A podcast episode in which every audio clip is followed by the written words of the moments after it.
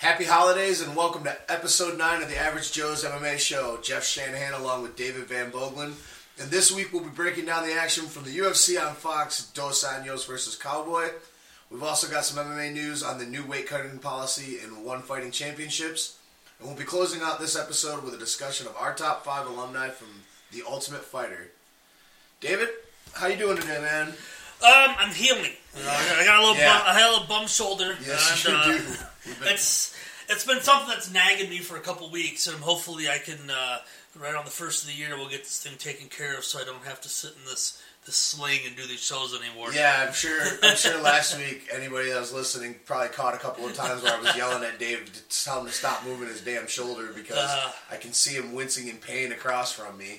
I don't I don't realize it. I talk with my hands a lot, so I like raised up my one arm to try to explain something, and I went, "Oh, ow, this sucks," you know. And uh, I didn't pay attention enough, and he's yelling at me to do it, and I know I should, but it just I get going and I get on a point, and I just ride it to the end and never stop. So hopefully by the you know beginning of the year, get this thing fixed and be back in normal. But the good news is I can still I still have one hand. I can still type up notes. I can still do the show.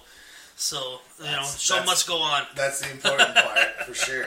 But yeah, we definitely don't want you being in pain anymore. Nah, yeah, we're, we're over that. It's, Yeah. it's that's old now. Yeah. it's old We've news. had enough of that.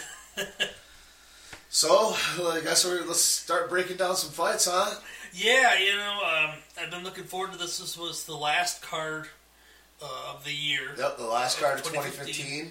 You know, and uh, going into this card, uh, we've had seven new champions Yep. this year. Yep, we were looking for a possible eight. This could have been number eight, which is uh, seven is already record setting. Eight would have been insane uh, going into the fight. So we had that riding on uh, this card, and on top of the fact that it was uh, the last card of the year, it's another follow up from that huge week that we had.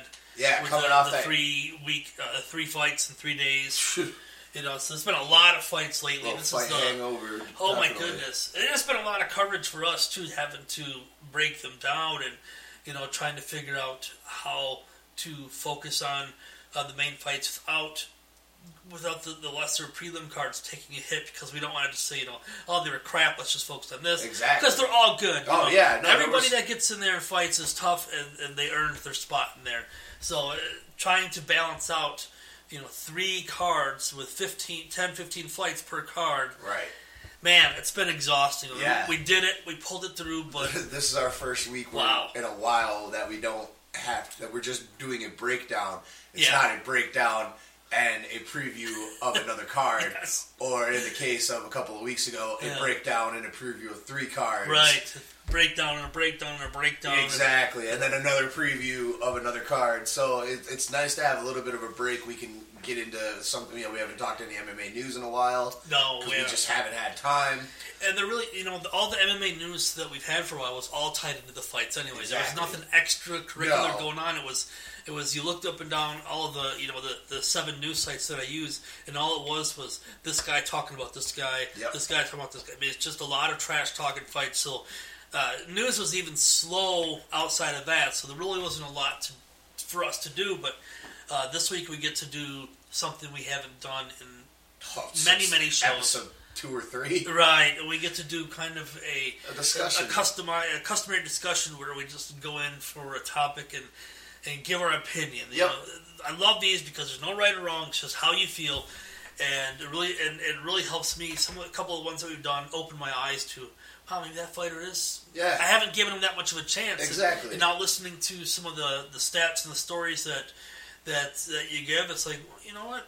Maybe I should look at the at that fighter a little better. I feel the same Yeah. way. You know, there's things that you've brought to in some of our Mhm. discussions that I'm like, I didn't didn't look at it from that angle. I didn't think about it from Yeah. that perspective, and it's opened my eyes to you know, giving this guy a chance, or wow, this guy should be a little higher in my opinion than, than where he actually where I had. Exactly, exactly. It really helps to do those, and I, and uh, a lot of people uh, I've talked to that listen to the show is like, man, I, I would have never even thought to, you know, think of that guy as you know we were doing like greatest of all time and weights and stuff, and uh, they just thought that you know everything was going to be cut and dry, and then we heard then they heard what we were saying from even going. I went all the way back to like UFC five. So Yeah. I, you know, it's like, wow, man, I didn't even remember that guy. Right. And also, uh, yeah, some of the younger I love those. that don't know some of the guys we even talked about. They're Yeah. like, oh, well, let me get on and find out about this guy. You know? Yeah, because a lot of the, especially the younger guys that I talk to, they've only experienced the UFC from the boom Yeah. on forward. They, you know, there was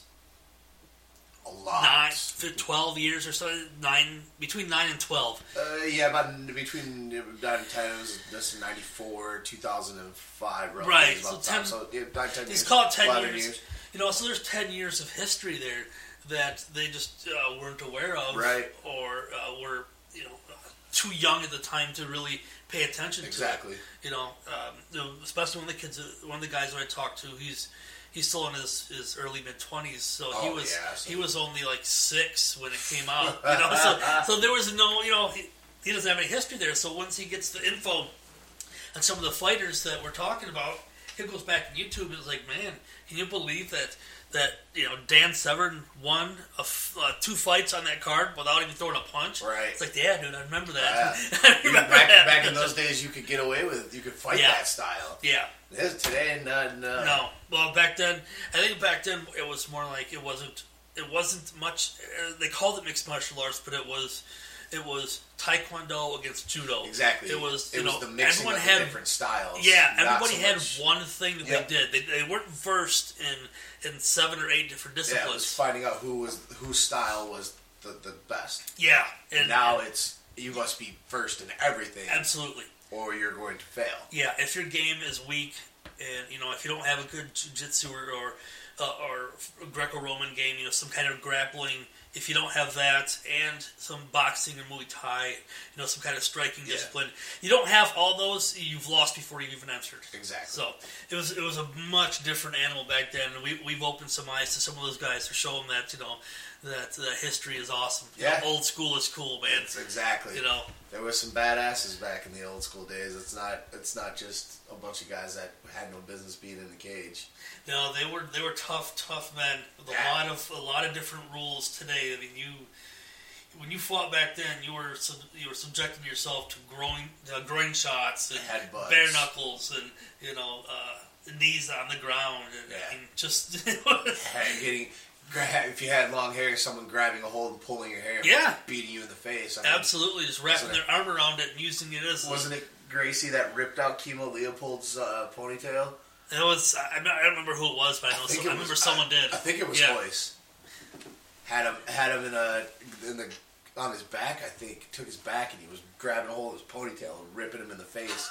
Oh and it just completely ripped the damn thing out. that's what that's that's where we came from. You know, that's that's, Yeah, that's- uh, That's that's the evolution of the sport that we started off with to where we are today, and I mean it's it's been fun following it. So And it's fun to think of how some of those guys back then would, would fare today, and, and I'd say uh, there's, there's only probably a handful Yeah. that would. there's a very Uh, small percentage of guys yeah. that would would be successful in today's MMA for Ye- sure. We've seen the fighters that did well back then, just street fighters. Tank Abbott, for one, who Yeah. did well back way back when, when it was just you know one style versus one style. But as it progressed and as it evolved, we've seen him come back, and he fought. I think it was Frank Mir. Oh, and he came in there and he went to do his little street fighting deal where he just, you know, bum rushes Bum in a rush you, flurry. punch you in the face. Frank dropped down, grabbed a knee, pulled him up, and beat him in like 14 seconds. Yep, I remember You that know, fight. it just shows it shows how the evolution, the the evolution and the boom sort of happened kind of at the same time. It Well, was, at- you know, the explosion. Royce versus Hughes. Who Yeah. would have ever thought that Royce Gracie would get submitted Never. by by Matt Hughes of, all people? Yeah, I mean never. nothing against Matt. Great. No, no, no, I love Matt. Yeah, great uh, MMA jiu-jitsu, but versus the, The the, the, family Yeah. of Brazilian jiu-jitsu. No, I, I never thought I would have saw Hughes. I thought he would have knocked him out. Okay, sure. Sure. Yeah, knock him out. That's fine. but to, to see Gracie get tapped, No, I never thought I'd see anyone uh, out grapple the Godfather yeah, ever. I mean, I, I think I, he'd be 80 years old and some young buck would come in and try to, to taunt him or whatever in the training facility, and he'd teach him a lesson. Exactly. You know, I, that's how I pictured Royce the whole time, his for his entire life. He's the Godfather, man. Yes. That's Yeah. the first family MMA, man. So, uh, last Saturday night, we had UFC Fight Night from Orlando, Florida, live on Fox. The main event, Rafael Dos Anjos defended his title against Donald Cerrone, KOing Cerrone at 354 round one, and Wow. it just looked like Cerrone didn't show up for that fight. Yeah, you know, he didn't. Uh, he landed four strikes total. You know, four strikes. Um, Dos Anjos landed 26. RDA looked like a killer. That I mean, just he. It was the same Dos Anjos that stepped in the cage against Pettis. Yeah, and, And I don't- flatten Pettis. flattened him, and he flattened Cerrone. Uh, you know, Cowboys is something we, we just talked about a few minutes ago before we kicked the show on. Is th- this is Cowboys' deal? Yeah. Uh, once he gets, I mean, he can beat the piss out of everybody, Anybody. going up. You know, eight fight win streak, nine fight, whatever it was, beat up everybody. Uh, and then once he gets into that that big fight scenario for a championship, he just crumbles. Crumbles. He, I call it. He's got the Urijah Faber syndrome. Mm-hmm. There's just a few guys that are world beaters against anybody, but you put them in there in a championship fight, and it all falls apart. Faber's. I mean, he fallen apart against Cruz, fallen apart against Barão twice. Yeah, Cerrone's had his opportunities to fight for titles and, and not looked good, fallen apart. Uh, I think Gustafsson's kind of at that. I mean, he's had two title defenses or two title shots, yeah, and he's fought well, but he just can't no, climb over that peak of the mountain. right, it's true. There's, I mean, there's other guys like that. Uh, um, I mean, we'll see with Carlos Condit. That's you know that if he could be one of those guys there, we'll see. In a I got a bad feeling he's going to be. Uh, It's you know, he's he's a killer. And I may be wrong. Exactly. So we'll, we'll we'll we'll cover that. Uh, Yep. The time. but that, there's that just there's but- there's this group of guys that are amazing fighters to watch, and but when they get in there, when the when the pressure's on, they just don't don't seem to be able to perform. You know, I, I've seen Cerrone fight what I consider to be tougher men than, than Dos Anjos. I agree. Um, I've seen him fought more technical men than Dos Anjos. Um, I've seen him and, and beat them in, in fairly easy fashion. Right. Um, but once that's you know, once Buffer comes in and says time for the main event, and they put that belt up to see that the belt is on the line, he- he just falls into a very scared boy kind of. Yeah. Um, you know, I, I don't want to make a mistake. Please don't hit me too hard. Yep. You know, I- he's he's afraid to pull that trigger, and he he definitely looked. Do you think the uh, already having the loss to RDA uh, was in his head at all? I can't say that it wasn't. You know, I, I can't say no way that it's possible. But uh, Especially with the if if he would have came out and this thing went to a decision, I would say that would have been a non-factor. yeah, But getting pummeled in the first round like you yeah, did, getting beat. He, got the shit. beat out of he he got stomped out, Mhm. and it looked terrible. it was hard to watch after uh, after about a minute of him just I don't know what happened to his offense. He he went to defense mode and He got The- clipped early, and Yeah. it kind of just shut down everything. and it's weird because I've seen him get clipped like that before and just kind of shakes it off and continues the fight. Um, I have not seen or read, and I've been looking it up uh, a lot of statistics for this fight. He's not. He didn't have any injuries Nope. going in that were reported. nothing injury wise. Nothing injury wise from the fight. You know, no, he didn't break his jaw when he got clipped. He didn't Right. break his nose. You know, he didn't break his orbital. Um, he got he got his bell rung, but I've seen him get his bell rung many times. Right. And not not react like that. No, You know, he uh, just shelled right up. right. And uh, I, I liked Cowboy. I was really, you know, uh, about a year ago, I picked Cowboy to run this division all the way through to the end, and you know, have that Cinderella story of coming from losses and Yeah. down here, then win, win, win, win, win. You know, I thought it was finally his time. I thought it was too. Um, I had put my money in the in the Cerrone corner, and lost it. yeah, lost it bad. Um, the one one of the things I think uh, has been kind of kicked around from the fight was the, the the talk of the stoppage. Did you have any issue? Did you think it was early? Did you No. think I didn't either? No, it was. Cowboy, it was and Cowboy said the same thing. Yeah. You know, he said the same thing in the post fight. I was done, but I've heard, you know, saw on Twitter a lot of people complaining. There's been a lot of complaints about early stoppages in these last few weeks, or not, you know, inappropriate stoppages, not quick enough. Um, Yeah. there was another early, they you know, possible early stoppage in the co-main event that Yeah. people were talking about. I, I didn't see that either. I didn't think so either. Um, I thought that uh, just to stay on this one, I thought that it was warranted. I assumed did that too. he was he was shaken. He was not going to be able to Nope. continue to defend himself. He wasn't defending himself. It was just going to get worse. Yep. It was not getting better. The situ- the situation could have been potentially uh, an injury or or risk to his health Exactly. if he continued it on. The referee did exactly the right thing that the referee should have done, despite what anyone else Yeah. has to say. I have no problems with the stoppage. I No. didn't think it was early. I didn't Uh-uh. think it was unwarranted. no, Cowboy was he was done. it was. He was done, and he and he said it himself. He had no Yeah. arguments about it. Like he said, RDA showed up. I didn't show up. Yep. You know, whether or not. So whether or not I, th- I don't think it's a it was a quick stoppage, but whether or not I do it doesn't mean a damn thing anyway. No. it's over. You know, he's he's very you know that's that's the cool thing is he's really he's realistic about stuff. He's like. Even if he thought it was like, so what if it was? What am I going to do now? You know, bitch about I it. lost. You know, I'm going to come out here and whine about it. No, I got beat. Even if it was early and it would have lasted another ten seconds, I still got beat. Yep. And it was it was you know it's another way just another reason why I really like him uh, is because he's got that that attitude of um, it was my fault I, I, didn't show He doesn't make fight, you know. excuses. Yeah. You never hear Puts Cowboy all make on excuses. himself, takes responsibility for everything that he's done. He doesn't blame the ref. He doesn't blame blame his, his coach. Doesn't Nope. blame his nutritionist for not giving him the proper weight to weight cut. He he does uh, he, he does him, and he fucking takes care of himself and Exactly. worries about himself. And um, it's another reason why I like him. I'm going to continue being a Cowboy fan. Um, I think he's if RDA remains champion for a while, Cowboy will never should never see. Will probably never see another title shot No. someone else comes up and Cowboy does another run like he did, he, he should get a chance. Yeah, because he definitely strung together. I mean, he deserved the title shot. oh, absolutely, He strung together enough Absolutely. consistent wins against top competition.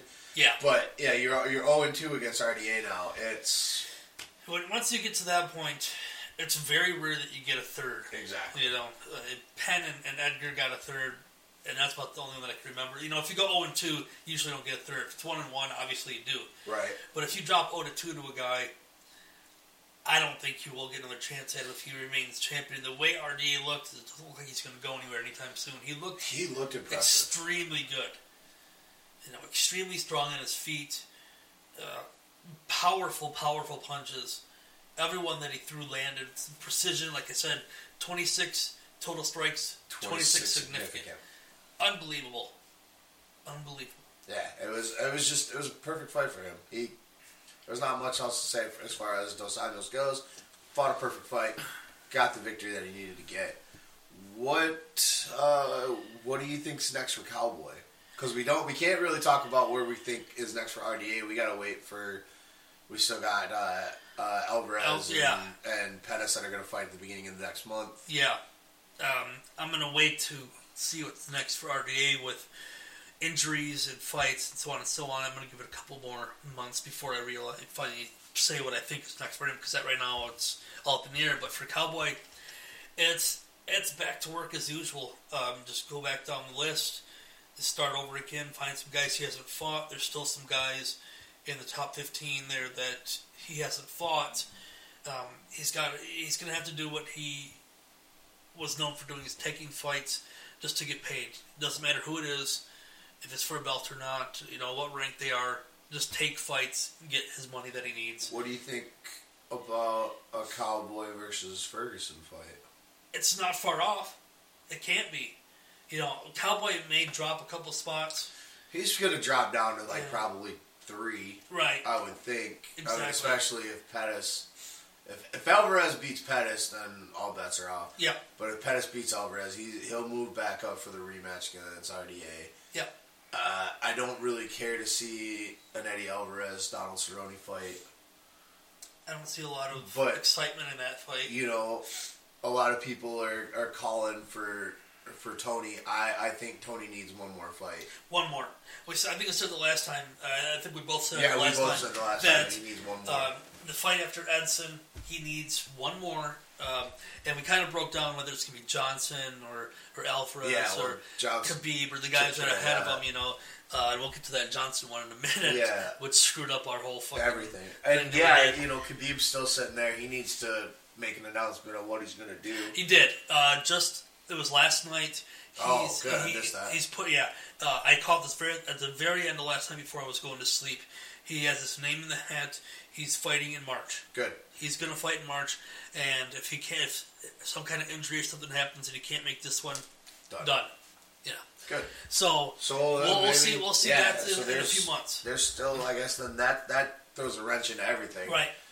yeah, I caught that very at the very end last night on MMAnews.com, and uh, they broke that story. It's about 11:30 Oh, midnight. Yeah, last yeah, night. I missed I missed that last night. Yeah. That's good. I was not on the uh, on the news sites. Says he's late, so- healthy. You know. Uh, Yeah, it wasn't. It wasn't. This injury was was similar to what happened with Dillashaw. What happened with Yeah. Weidman? It was just a rib injury. Yep. Six weeks. Good. Those are just they're, they're Yeah. terrible injuries because you can't brace it. You can't. Right. I mean, you can wrap Yeah, stuff around to protect exactly. it, but whenever you move, you can't put a cast on it or a sling on it or something to protect it. It's a rib. Yep. It's a it's a non-moving bone. Um, And it affects everything. yeah, your breathing. Breathing, Um, stamina, obviously, Yeah. because you can't breathe. and another shot, every shot feels like you're getting hit by a wrecking ball. Yeah. I mean, even just the, the sparring when they're not hitting it, but you know, ten percent strength, just trying to get the the precision in there. Those hurt too. They do. You know, um, this one wasn't as bad. I really, really, really hope to see Khabib uh, March. I, I really hope that he can pull it out. I do too. I, Oh I still gosh, want to see I that. fight love that guy's fighting. You know, I, I love his style.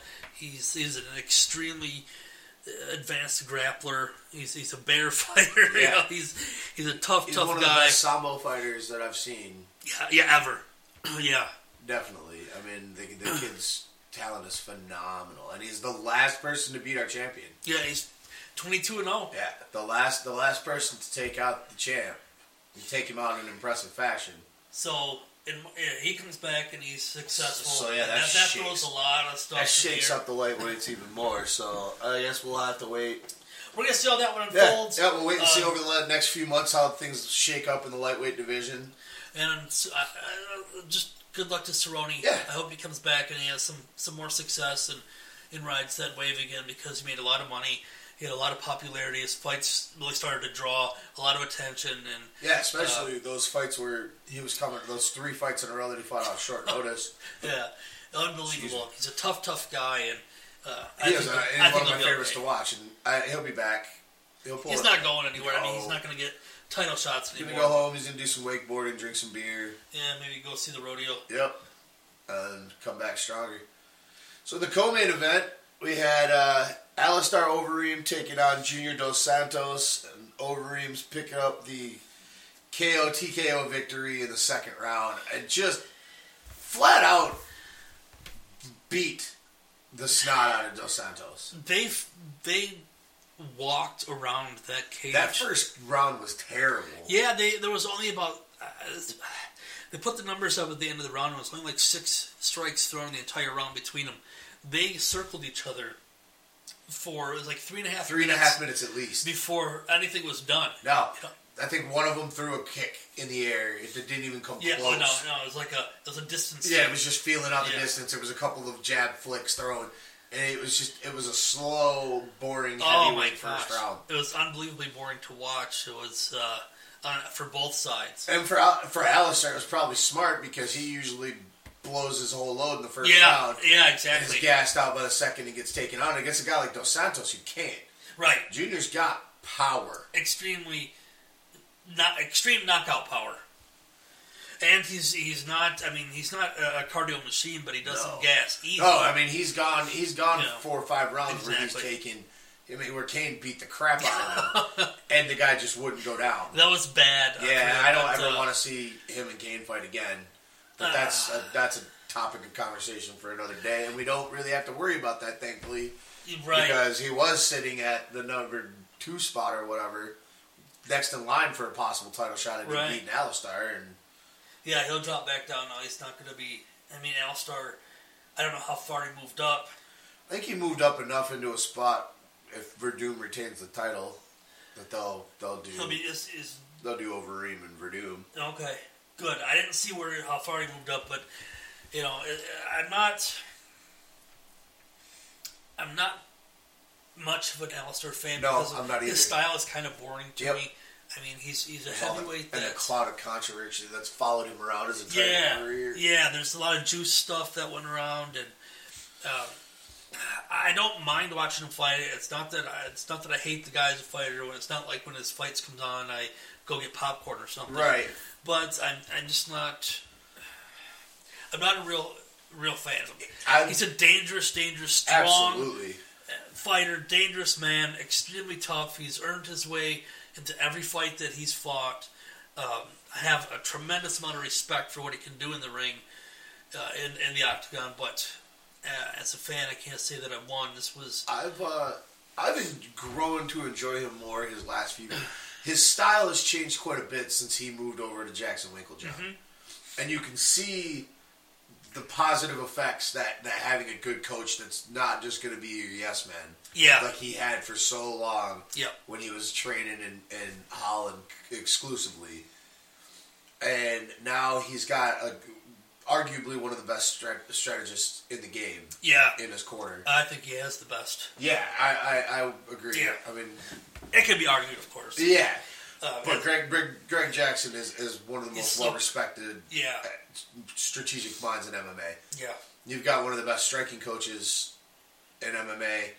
You're training with, with world champion, former world champions, about to be once again a world champion. yeah. You know, you're finally in a camp where you're you're taking things seriously, and I, I'm starting to come around on Alistair a little bit more. I would say that's that's a fair uh, assessment. Uh, I am too.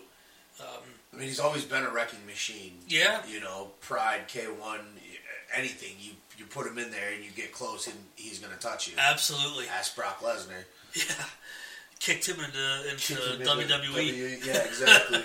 and but it just something with Dos Santos is it's I don't know what it is with him. I knew he's been off since he, that tremendous beating. Well, yeah, he- you're he never going to be the same after two beatings like It that. seems like his. But then the problem with the heavyweight division is there's just not enough guys.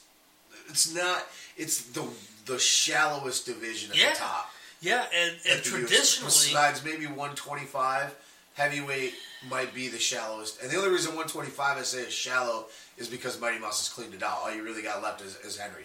Right, right, right. You know, a heavyweight, it's it's very shallow at the top. I mean, you don't have any other weight classes like that. And 55 is a murderer's row. 45 has got a lot of talent at the top. Yeah.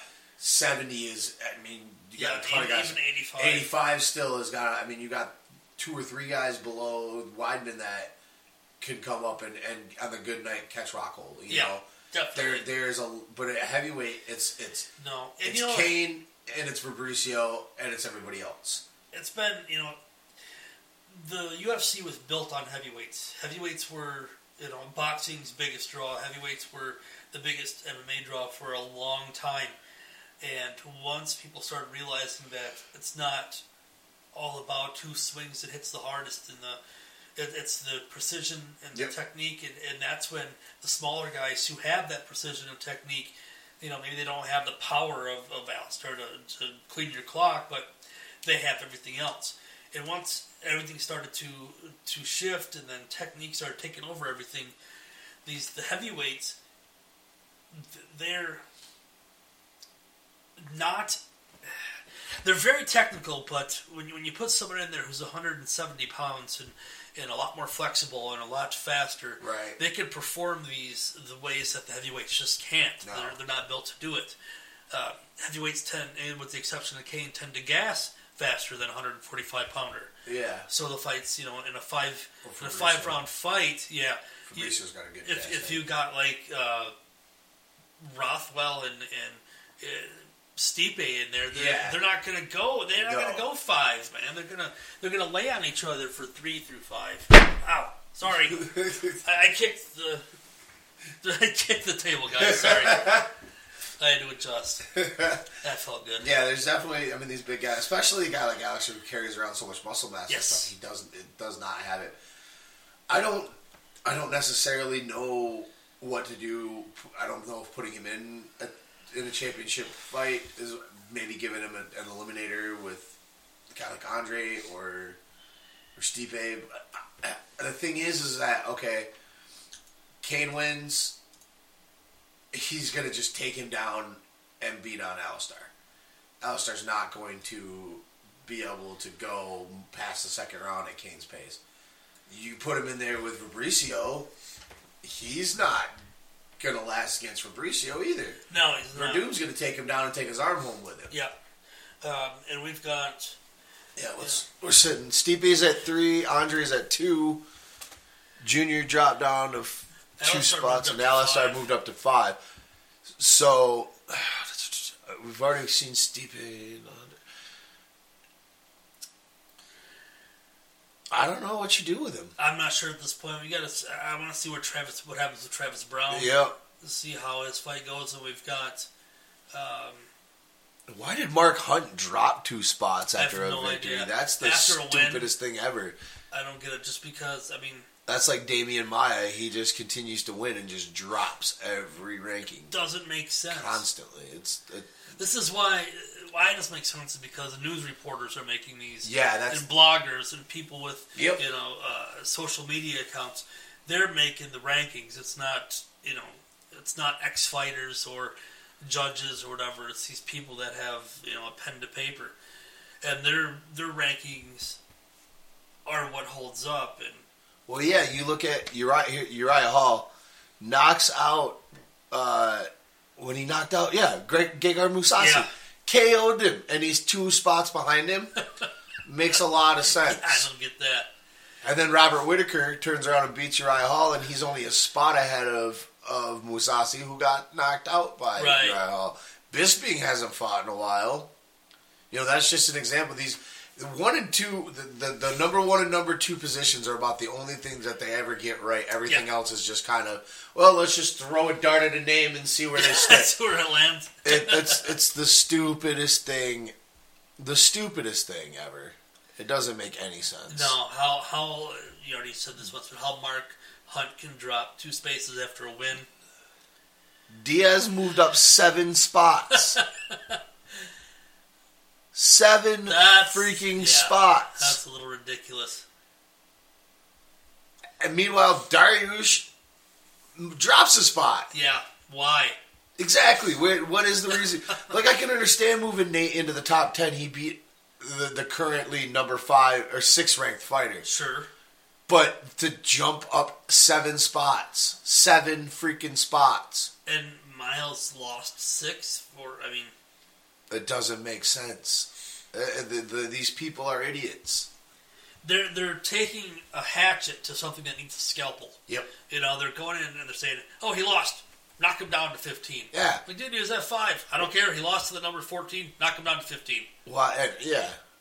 Why in the hell did Mark Hunt drop? I have no idea. You win, you you destroy somebody, and you drop. Makes perfect sense. To me. Alistair just destroyed Junior. He moved Yeah, he moved up four spots. I can I can understand Yeah. that a little bit, but I don't know. Eh, The, the way that they do these rankings just doesn't make sense to me at all. At all. Cerrone moves down one spot. Khabib moves up to number two. So, The guy that hasn't fought in a year and a half. so yeah, yeah. so, and I love Khabib. Don't get me wrong. I'm not saying that uh, to mock him as, as a fighter. I love the guy.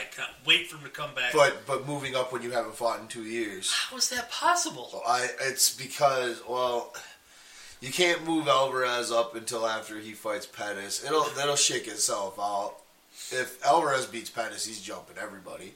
Yeah, he'll get the next. He'll get the next shot if he But with does. Cerrone sitting at three, that fight with Tony makes even more sense. It's it's Cerrone or Khabib against Tony for Oh, the next yeah. fight. Uh, yeah, Eddie and Pettis are too soon. nope. Um, Michael Johnson is on a two-fight losing streak. not going to happen. No, Uh, that would happen. I mean, that's the you know Ferguson and, and Johnson is a story you can tell. yeah, that's the fight I want to see Uh, because I want to see Tony get his avenge his loss. Right. It's uh, the the Tony this time is a far more dangerous veteran. Yeah. Tony. And there's than been a lot of holes poked into Michael Johnson's game. And uh, Tony's not gonna.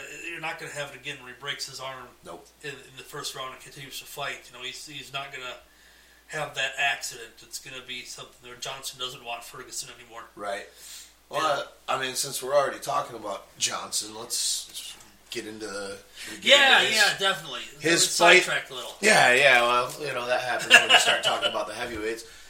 Nate Diaz and Michael Johnson, and I don't even know what the hell to, to, to call that fight. I'll give Johnson credit.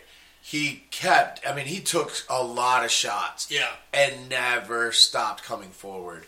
And he he hit Diaz. he hit him back too. Yeah, yeah. Don't get me wrong. But it's that not like Diaz style, man, you could just see him getting powered down. Yeah, He, they, both of them, they don't hit you with a lot of power, but those peppering shots just Yeah. eventually power you down. that's they have the art of the art, the science of boxing. I hit you more than you hit me, so I win. Yep. You know, they have that's that's kind of what they they I mean they wanted to do some boxing for a while too outside of Yeah. of MMA. So I mean that's that's their style is uh I'll hit you twice, you hit me once, I'll keep hitting you twice when you hit me once. I'm going to continue doing it for three rounds. I mean, there was it was 157 to 104 total strikes, and 153 to 103 significant strikes. So they Yeah. were throwing Yes. with intentions. Absolutely. It just Johnson just never looked after the first round. It just never was the same for him. Nope. He he took he got clipped early in that first round or late in that first round, and then Nate just peppered him, peppered him, and peppered him the rest of the fight. And like I said, Johnson came back and he, he there was a couple of shots he hit on Nate where I thought Nate was probably going to go down, Ah, uh-huh. and and I think almost any other fighter might have. Diaz has just got those, they got those iron chins.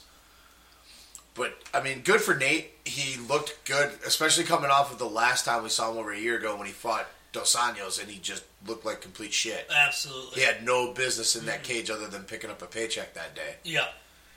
He he looks hungry. He looked ready to, to fight. That's a, that's that's a Nate that I haven't seen in a long time. You know, who's he's not just out there. He didn't look like, like he was out there just to collect a paycheck. He looked No. like he was out there to prove something to himself, Yep. if nobody else. Yeah, Um, and and he hung with Johnson, and he tagged him often, and he he outstruck him. There's only one takedown. Yeah, there's only one takedown. yeah. Just Johnson And got the takedown.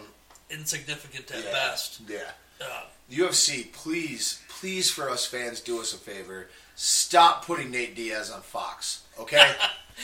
this is the last time you put him on Fox. He flipped the double birds to everybody. This time you put him on Fox and you give him a live microphone, are you crazy? and he dropped. He cut a great, po- a beautiful promo on Yeah. Conor McGregor.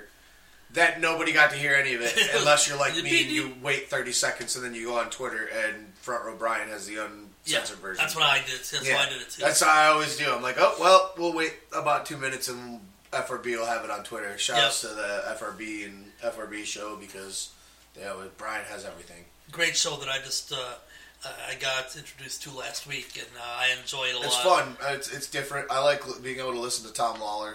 He, he does a good job. Brian Brian's just a dude that knows everything. He, he has so much information. Yeah, he's a sponge. Yeah. He ta- he can, uh, it seems like anyway, without knowing the guy, uh, I only listened to a couple of his, of his shows. Is it's like if, if he's near a fight, he absorbs all the. He doesn't have to think about it; just absorbs into Well, it. Brian Brian started out. He was just a fan that went started going to spending his own money going to, to fights, became friends with people, and then they started giving. He started getting inside information. Ah, gotcha. That's that's Brian's Yeah. background. He he's a super fan. he became he became he was a fan. Became friends with some people. Got into some. Ba- I mean, now his biggest ally he's got is just Chael. Him and Chael are really tight. gotcha. very tight with Chael, and so he gets a lot. He's had. I mean, he's tight with other fighters. Obviously, he was tight with Tom Lawlor, and but but Chael was his big foot in the door. I think, Oh, that's, a big. That's a good person. and he started getting a lot of insider. I mean, he was breaking stories before Ariel.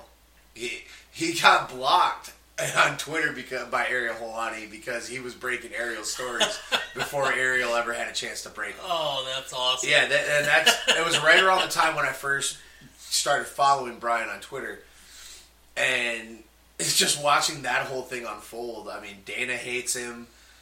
he's he's one of the most hated people in MMA, but it, it's because he doesn't bullshit. Yeah, He he will tell you the the way things really are, and not give you that UFC spin on it. yeah. He's not, he doesn't have the machine behind him No. feeding him millions of dollars, so why should he? Yeah, he's you know, been- he's be completely honest and, and do his Yep. do it his way. He's it's that underground man, the MMA underground. That's where you get the real. that's where guys. you get the real info. You know, it's not it's not the, the the big podcasts that are supported by UFC and, and fed the information that they want you to hear. It's the it's the podcasts and the shows and the info that you that you go and, and you have to look for. You know the underground stuff where you really have to search for it and weed out all the stuff and find the, the right people that have the, the right info. And that front row Brian guy, man, it's a hell of a find. Any any info that you get from Ariel Helwani, if you want the deep down realness of it, go get the story from FRB. It's a great show. I highly suggest to anybody. And uh, what we'll do is we'll we'll share it on our page. Yeah, yeah, absolutely. The, after the show or sometime uh, this week, we'll we'll get them and uh, hopefully you guys can check them out as well. Uh, Michael Johnson got his ass kicked absolutely. Um, he fought as much as he could. He had a lot of heart. Yep. He he stayed in it. Uh, Yeah, he never he never got out of the fight. No. Even uh-uh. when he was clipped and, and on, I mean, he was on rubbery legs for a while. He yeah, was still you could see coming those- back, throwing counters and throwing strikes. Just not. I mean, it was great. That was a. It was probably the best fight of the night to me. Yeah, I- they they gave him fight of the night, And uh, it was bonus, well deserved. Yeah, it was. It I mean, out of every other fight on the card, it was out of any other fight that was a decision. It was the most competitive fight. absolutely. You know, it wasn't. There wasn't three minutes of feeling out process. They went in, they fought, Yeah. they fought, they fought. They threw 150 and 100 strikes respectively. Yeah, I mean, Uh, Johnson Johnson was just as game for this fight as Diaz. I mean, they they got into it in the hallway yeah, at the hotel a few days earlier. Yeah. Like these guys wanted to fight each other. They were throwing with bad intentions. It wasn't just I want to beat you because I want to climb up the UFC ranks. No, I want to beat you because I hate you. yeah, yeah. Those are fun fights. Yeah, they are. They're, as a fan, the animosity is what makes these fights exciting. So yeah, so Diaz calls out Conor. He wants Conor Yeah. in his UFC debut. There's a rumor that Joe Silva and Sean Shelby told Nate that he would get like, the first fight with Conor. It's not been confirmed by anybody other than the Diaz brothers, which you know you take that with a grain of salt. But I would watch a Nate Diaz Conor McGregor fight. all day, absolutely, without question. It would make a lot of sense money wise to put those two together. I think it would be a great fight. Yeah, definitely. Be fun. Um, Two really weird styles of striking. Yeah, the X factor is obviously Nate's jiu-jitsu. He's a Cesar Gracie black belt. and we haven't really seen. And we haven't seen what we know. Conor- Connor can't wrestle, Right, we but we don't really know what Conor can do on the ground. haven't seen much of it. Everything he's done is, is on his feet. Yeah, So I, I would watch that'd be that fun fight. fight, to watch. I I, would. love it. It would. I, I would. I would be excited for that fight. this fight was did not go at all what I was expecting it to go down. No, and part of it was because I don't. We didn't know about this Karolina. I can't even pronounce her last name. Cole, I can't even see it all because her head's in the way. Yeah. Kawa Link- Linkowitz, I think it was. Or Let's call her Karolina. Karolina. Karolina. Karolina took on Randa Markos, won it by decision. um, Uh, Twenty completely. What did we have? It was 29 28, 30 27, and 29 28. Yes, it so complete majority unanimous. decision, unanimous. I, I don't. She just outstruck her because Markos controlled the fight. She had five minutes and 17 seconds of control. Uh, it was only on one takedown. Yeah, yeah. She took her to the ground and took her to, took her to the round. But um, other than that, on the feet, it was just she got completely It was a outclassed. striking. It was a striking display by Karolina. Yep. Uh, and I didn't know a lot about her going. Neither did I. You know, Randa Markos. I watched Randa fight more than anybody else. You Yeah, know, she's a. TriStar fighter. She was on the Ultimate Fighter, did a good job, but just was outclassed on her feet. And you know, uh, Karolina eked out the unanimous decision. by, Yeah. Uh, I mean, landing landing 104 total strikes and 66 of them being significant. That's enough to get you a victory. Yeah, definitely. Um, I didn't expect a lot from the fight, only because I, I've never seen Karolina fight before. I thought it was going to be on the ground more because Markos is a, a sub specialist, if I remember right. Her background is, is wrestling and jiu-jitsu. Yeah, uh, and I've seen her battle a few times. Yeah, She's yeah. Tough. You know, she's extremely tough, and uh, She got that fight to the ground, but she couldn't she's definitely do uh, anything with it. Yeah, she's a heavy grappling. grappler. She's a uh, she just beat Aisling Daly. I mean, Mhm. You know, which is a tough fight. yeah. I mean, Aisling's a really tough striker. But it wasn't her night tonight. No. You know, Karolina came in and she was uh, she was a heavy handed. Very. I mean, I'm I'm excited to see Karolina fight again. Put her against another another good tough girl, and Definitely. you know, Randall'll be back. That's Yeah, she's not going anywhere. No. She'll, she'll There's fight a- again. the the women's division. A, a loss like that isn't a career ender. No, And it's not as deep like it is with men in the Right. men's division. Not yet, anyway. It's and It's coming. It's getting Don't- thicker and deeper. take that comment out of context because it's because it's only because the women have only been around for a fraction of the time that the men have been around. Exactly. Yeah. It's yeah. not it's not a knock on the women's division No, whatsoever. not. It's just as far as the deepness of the pool. It's not. There's not as many men, women fighters, that have evolved to the point where you are with with the Yeah. guys. I mean, Remember, you- the men have been doing this 25 years. The women are only doing it Yeah. like three years. you look UFC. at you So, look at the strawweight division. It's Joanna Jędrzejczyk, Claudia Gadelha, and everybody else. You can interchange from number two down.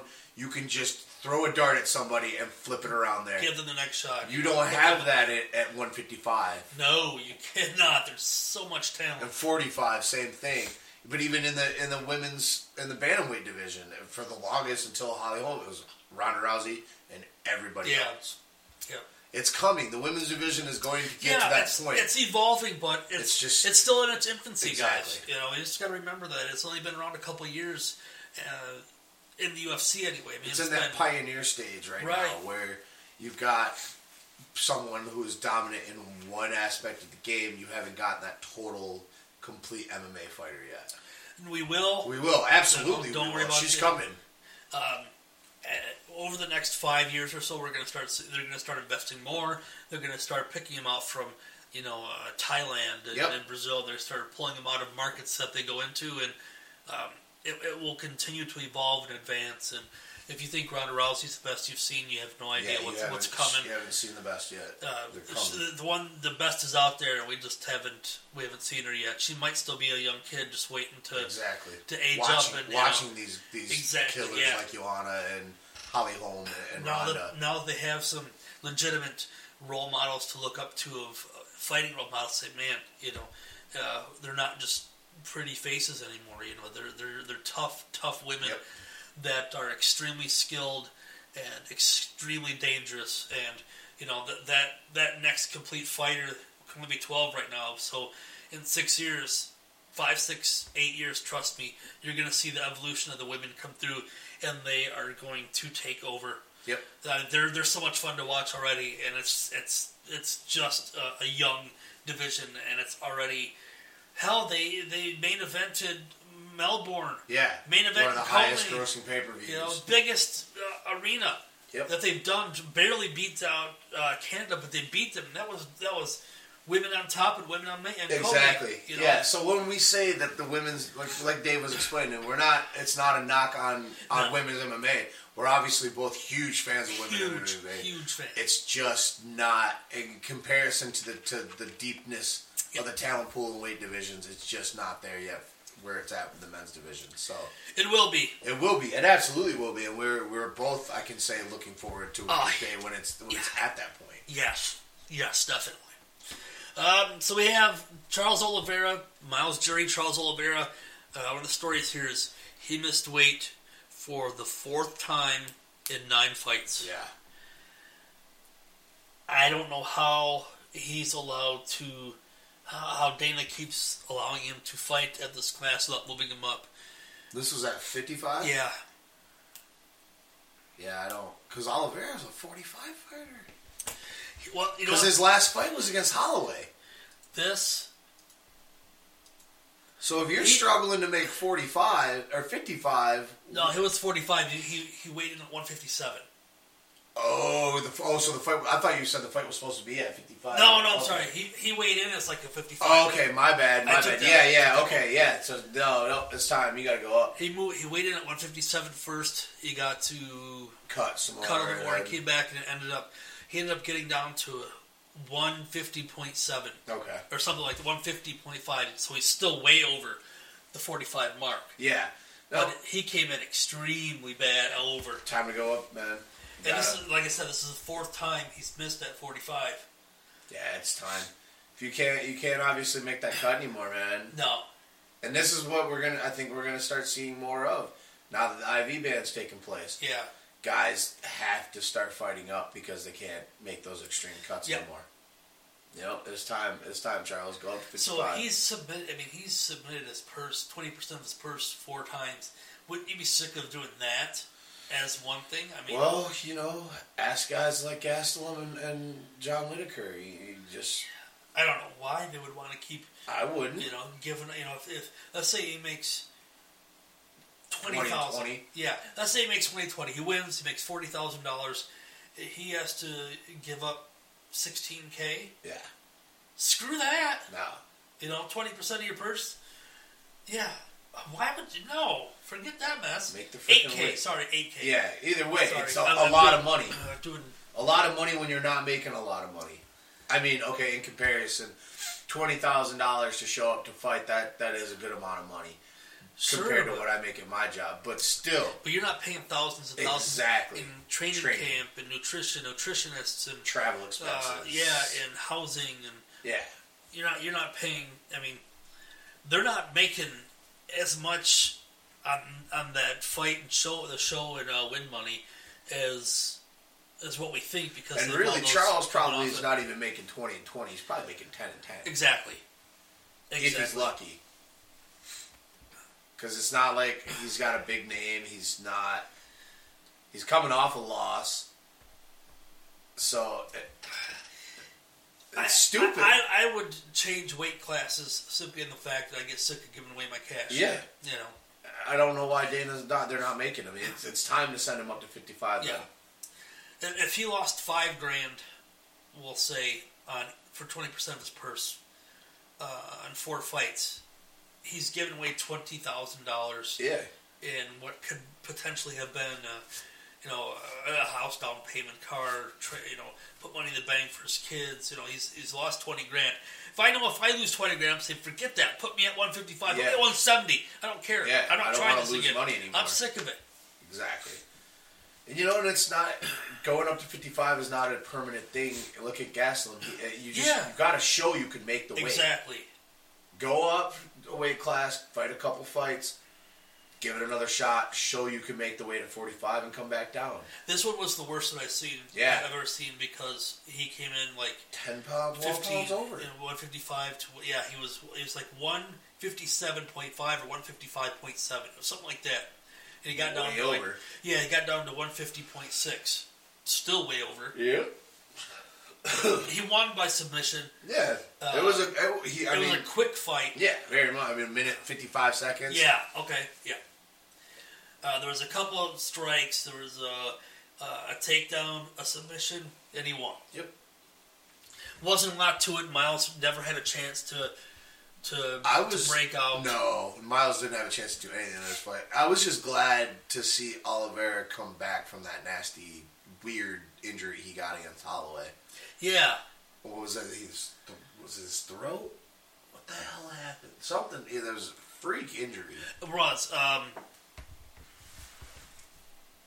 I don't remember which what exactly It was something with like his like his esophagus or something. You're right. It was or- like uh, the the muscle in there that helps you swallow food. yeah, just Um, collapsed. right. Uh, I forget the technical term for it. Yeah, it's, it's escaping me too, but I, I remember it, it was freaking. A it was freak accident in his throat. They thought he broke his neck. Right.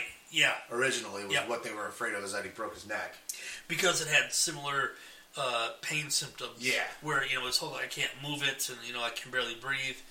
It's like oh obviously and if I was a doc out there, I would have said broken neck. Right. You know, because it's it's much more uh, common than what he did. It was really bad. Uh, it This was is like a trachea or something. I- Yeah. I, I forget the technical. You know, I don't want to harp on it because I forget the technical term. But it was it was a nasty, nasty injury, and he, he's come back. He uh, the fight with Myles Jury, I, I honestly thought would go a little bit further. Um, I didn't think Myles would be defeated so quickly. I didn't either because Myles Jury is a is a game fighter. He- Yeah. he's, he always puts on exciting fights. He's a tough, tough kid. He he has a well-rounded game, but uh, it just shows on any given Saturday, any given night, any fighter that gets in that cage can beat any other fighter if everything goes exactly as they planned, or It a uh, the luck shines in on them that night, or Exactly. whatever it may be. You know, even the biggest underdog can defeat the champion from time to time. it was a torn esophagus. Esophagus. That wasn't a trachea. It was Yeah, esophagus. no, he's, yeah, he tore his he tore his esophagus. I didn't even know you could do that. I didn't either. Um, he said that uh, he went against the cage and then just went numb, Huh. and then it was later revealed that he tore his esophagus. That's horrible. That's a horrible injury. Yeah, so I mean, great, great to just to see him back in the cage. I'm glad he survived it. Yeah, me too. Picked up the win. It, it, figure out what you're doing though, man. Get get your weight together Yeah. and and figure it out. Stop giving away your money. Move up if you have to. Yeah, exactly. So uh, Oh my gosh. CB Dollaway and Nate Marquardt make Marquardt gets the win, like KO in the second round with Yeah. about 30 seconds left.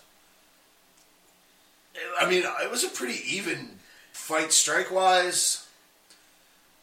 I didn't really know what to expect out of Marquardt. This resurgence he's had since coming back into the UFC has been kind of interesting.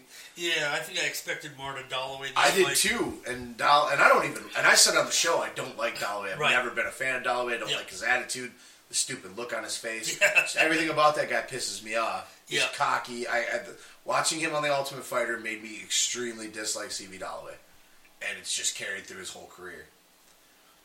These guys traded. I mean, it, it wasn't uh, an overly exciting fight. No. wasn't it wasn't a, the highlight reel fight you, you'd want to see um, someone like Nate who's in resurgence have. He needs those those highlight wins where he's a big knockout, flashy something to push him forward in the eyes of the of the, the reporters that do rankings.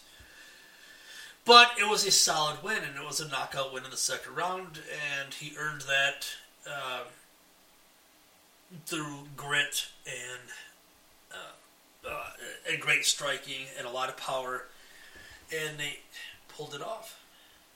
Yep. CB Dolly didn't have nothing for him. I mean, he hit him enough times, but it's they may have been significant strikes in terms of what the judges saw, but he wasn't hurting. No, Nate, they weren't. They, they weren't, weren't strikes that were doing anything. No, they may have been significant in the fact that it landed flush, but that's all it did. It didn't. It never clipped. it never Nate, did any never damage. I mean. Never even turned them sideways. He just took it and went, okay, let's just keep going. You know, and uh, eh, it was Nate's night. It definitely It was, was. Nate's night. It definitely wasn't. Like I said, I'm, I'm glad to see this continued resurgence from Nate. I've always liked watching Nate. He's a good fighter. Uh, fun, exciting. He's had some wars. He's lost some fights he should have won. Won some fights he should have lost. So it's good to see a guy at his age continuing to win. I don't know what you do with Dollaway from here. I, I, you know what? If there's a fill-in spot for someone, or um, Cut him loose. prelim him- card, Let him go to Bellator or let him go to ONE FC or something. Uh, He's not. he's not going to do anything here. He's not cutting into the UFC Yeah. anymore. if if you want to string him along and uh, do nothing with him and pay him five grand a fight or something to keep fighting on early prelims or something, I'm sure that's a spot for him. But he's going to make more money if he goes to another organization because they're not going to pay him to suck. No, no. Um, I don't know what you're gonna do with Nate. I don't know what's next for Nate either. It's he's not. He's not ready for that He's upper a, echelon. he's a gatekeeper guy at this point. I think in his career, Nate's not a guy that's gonna challenge you for the title. but I think he's that he's that guy that will be there to test some young uh, young up and comers Yeah, you got to see if yep. they're ready to get into that top ten. He's he's a Frank Mir. Yeah, he's an enhancement talent. Yeah, he's he's a gatekeeper, as, as they like to call him. Mm-hmm. I see that was the main card. Yep, that's I mean, there were some fair fights underneath. yeah that Lentz and Danny Castillo fight. Yeah, that one went to a split. Uh, one fighter gave it to, or one, One judge. gave it to to Danny, and the rest gave it to Nick Yeah. Lentz. The one, the one judge gave unan- 30-27 to Lentz. I didn't see that. I, I didn't either. Uh, It was a lot closer of a fight than and Danny's having a Danny, Danny's having a bad run of things. he is. It's I mean, not, he's uh, still coming off that loss to Tony. He's four in a row now. Yeah, he's having a bad. Oh wow! I didn't realize he'd lost two more since then, Yeah. losing to Tony, beat by, and two of them by. He's got three decisions and one knockout loss. I don't he's, know. he's having a bad run of yeah, things. it's it, they may end up. He's probably going to get cut. It's four losses in a row like exactly. that. It's you know, and it's it's not like it's four losses strung out. This is since 2014. right. Yeah, you know, he lost in. August of 2014 And to Tony. Three losses this year. Yep. I mean, that's that's that's not a good sign, man. No, at all. This not is not all. showing what what is the Danny Castillo that I remember. right. You know, Coming the up until he got to Tony. I mean, Yeah. you know, he lost to Barboza. uh, you know, Right, to lost to Michael Johnson. Johnson. And before that, you had to go all the way back to Jacob Volkman in 2011. uh, you know Pettis, and he's he's had some, Donald Cerrone.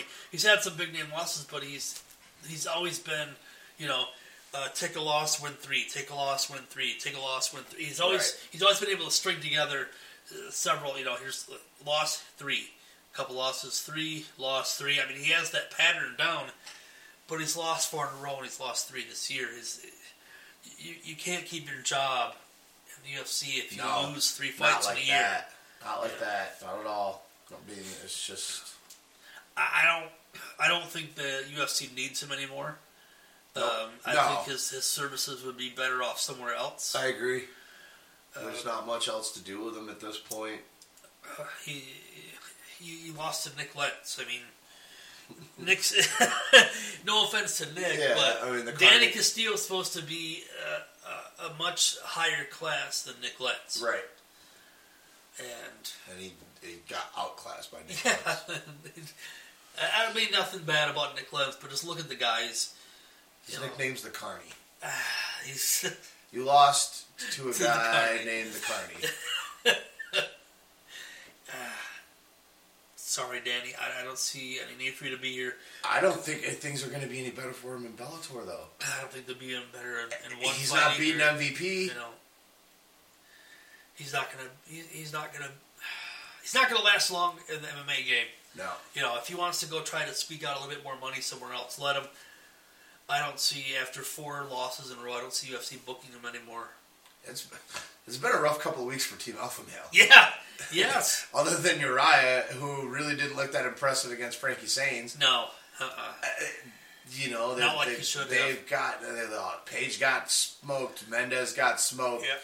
Kenny Castillo got outclassed by the Carny. It's it's rough go of things right now at, at Team Alpha Male, and it it's more and more pointing at the fact you guys need to figure your shit out and get a head coach in there. Yes, we've been saying this for weeks on the Stop cornering and train being the head trainer for each other. Get somebody in there to strategize and game plan. they had some they had some immediate success with their their theory of we're our, we're all our own bosses Right. you know and when you have that immediate success it's because you guys already went in there being trained by people you got together you already had that knowledge in your head so you had that immediate success now once you once you have some time investment in there and you're trying to strategize in your head and all you know is what you know how to fight you know you're not a coach Right. you can't direct people like that because then you have another fighter with a fighter mindset saying, "Who the fuck? I, I beat you anyway. Yeah. You know, you're not my coach. What are you trying to tell me to do? It's not going to end good, and we can see it hasn't. Yeah, it's it's good. not looking good. They've, I mean, they had they, the team looked like they had their stuff together for a while when Bang was there, Yeah, and then we all know about the falling out between Duane and Urijah. Yeah. Okay, fine. They brought in Kampmann, Martin Kampmann is a fighter I respect. Absolutely. He was doing a good job. He's gone. Nobody really knows why. Your your guys are falling apart. Get a head coach. There's a reason why every football team has a head coach. Every boxer had a head coach. Every MMA camp. Yeah, every from you, successful MMA camp has a head coach. coach. There's always got to be that one guy that has the ability to see three steps ahead with everybody. And Right. Maybe he's not a fighter. Some of the best coaches aren't MMA fighters. They just they have a mind for it. Yeah. You know, they can see. They, they can't do it physically themselves, but they can see it happening. They can see it unfold. Greg Jackson. Just gonna say, think of Wink and Jackson. You know, they were they they are the Well, epitome Wink, of that. Wink at least Wink was a successful kickboxer. Wink had, I mean, he wasn't. I mean, in the world of kickboxing, it's not like there's a lot of household names, but Wink Wink was a successful kickboxer before he got into coaching. I don't really know what Greg Jackson's background is. I didn't realize Wink even had a Yeah, background. yeah, I mean, I- I, I- knew he had a background. I learned from. Joe. Joe Rogan was talking about Wink on the show Okay. On the JRE experience or the Joe Rogan experience a couple weeks this week or something. He was talking with Brendan Schaub, and they got into talking about Wink and uh, well, Schaub's been on like the last couple of weeks. Oh, okay. Yeah, they, he had him Fair on. He had him on post. I think it was two last week because it was the post uh, UFC 194 show I got you. with him and Callen. But yeah, they were talking about uh, Winkeljohn, and I didn't know that he was a pretty successful kickboxer. I had no idea. I know he knows Yeah. a lot about kickboxing and boxing, obviously. Same but yeah, yeah, he was a he was a pretty successful kickboxer. Well, that's good to know. Yeah, I mean, but like I uh, said, I have no idea what Greg Jackson's, uh, you know, his background Yeah. is, other than the dude's just smart as hell when it comes to MMA strategy. One of the things that, like, like I said, that some of the some of the guys out there, they can't physically do it, but they can envision other people doing it. and They can show them how they should do it. to them. Exactly. They can teach the people with the physical attributes to do it. He's one of them, and he's one of the best that you could ask for. Yeah. You know, in this It's in some- this game. They need it's something that alpha male needs badly, badly. So all in all, I mean, it was really. I mean, that, that's most That's of the. pretty much yeah. That's the prelims and the main card, except for the FS1 prelims, which there were a couple of, or the fight pass, couple of guys from old seasons of TUF that I uh, I did watch. The Hayder Hassan and Vicente like Louis, yeah, Luque. That was that is actually I believe a rematch from that season of the Ultimate Fighter. It was, yeah. Um, Game performance of the night. yeah, dude. Well, Vic- Vicente's jujitsu is it was ridiculous. is above, is just heads and shoulders above a lot of people. Yeah. And that's I'm excited for some of these guys coming up that are, are coming through the ranks from these last few seasons of TUF. That there's some guys down there at the Blackzilians that can do some things. Vincente Yeah. and, and ATT. Uh, but yeah, you had Hayder Hassan, who was an ATT fighter, and Vincente, who was a Blackzilian. Uh, the winner of that season, uh, oh god, what's his, Usman? I can't think of his first name. I can't either. Uh, Kamar, Kamar Usman. Kamar, thank you. He, you know, he picked up the victory, but Vincente's that that sub was nasty. His jujitsu is Yeah, it is. It really is. Um, he's got a lot of skills to offer, and um, work on the striking a little bit. yeah, maybe. absolutely. The Uh, striking needs, and that's where that's Hayder's. I mean, he's a KO dude. He just comes Yeah. in swinging. Uh, work on that area. Your your jujitsu is good. Uh, young kid. I see a lot of promise. Yeah, there, there's definitely a lot of promise in, in him and Usman. I, I think Kamar's got a, a good possibility. He's got a lot of. He's a more well-rounded fighter. Good win over uh, Leon Edwards. Yeah, I mean, dominated 126 total strikes. Oh. strikes. My goodness. Controlled Six him for- takedowns. controlled him for almost 11 minutes. That's what I mean. I mean, Kamara Kamara's got is a very much more well-rounded Absolutely. fighter in comparison to to Vicente. Vicente. A lot of strikes, a lot of takedowns. Great wrestling and, and great- yeah, great wrestling and good boxing, and he's got decent jiu-jitsu. You know, it, it's a game. That's the area of his game he needs to work on more. This is a great, well-rounded fighter to watch, up and coming. Uh, to see where he goes. Yeah, I think Kamaru's got a chance at, at becoming a contender. He just keeps putting it together the way he has. Wow, very good fight. Yeah. Very good win for him. Yeah, it was, it was a big, and that's his first I want to say that's his first fight in the UFC since winning the Ultimate Fighter. So good on him, man. Good on Usman. He may have fought one more time on the undercard, Nope. but nope. Okay, yeah, yeah. So yeah, since he beat Hayder, submitted. Yeah, that's that's Hayder's biggest problem. So is, is that he's a sucker for submissions. Good, uh, decent night of fights. I liked it. It was Um, a good card. Uh, coming off of the hangover that we had from three cards in a row the week before, That was hard. it was hard to get up for something like that. But the, the you know, it wasn't. I wasn't disappointed in the fight card at all. Um, some good stops, some good fights that went to decision. I'd give it an overall B plus. Yeah, you know what? This rounds out a great year. Absolutely, You know, it was a good way to end the year for sure. 2015 was a great, great night weeks of fights. Good fights all around. I mean, Yeah. there was some bad ones, but there were some ones that we had little expectations going into. I mean, I, I keep looking at like the the South Korea fight, the card. Exactly. card. Yeah. That was an ex, an exciting card. A card that was billed as not for Not the for U.S. us. exactly, Yeah. and I and I enjoyed every fight on that. I did card. too. Absolutely. So you know, it was a good way to end the year. Um, good way to go into Christmas break. Give the guys a couple weeks off, except for the ones that are getting ready to fight. And we've got, I mean, we've got a fight card coming up that we'll be previewing next week. The Yeah. first card of the 2016, the day after New Year's. So, January second card. yep, and we'll get into that next week. Uh, I, I think that's pretty much all we got to talk about for this fight card. Um, it was good. I enjoyed it. Yeah, Um, Lawler Condit's going to be fun. We'll we'll definitely get into all of that next Yep. week. we'll cover that. That that's all booked.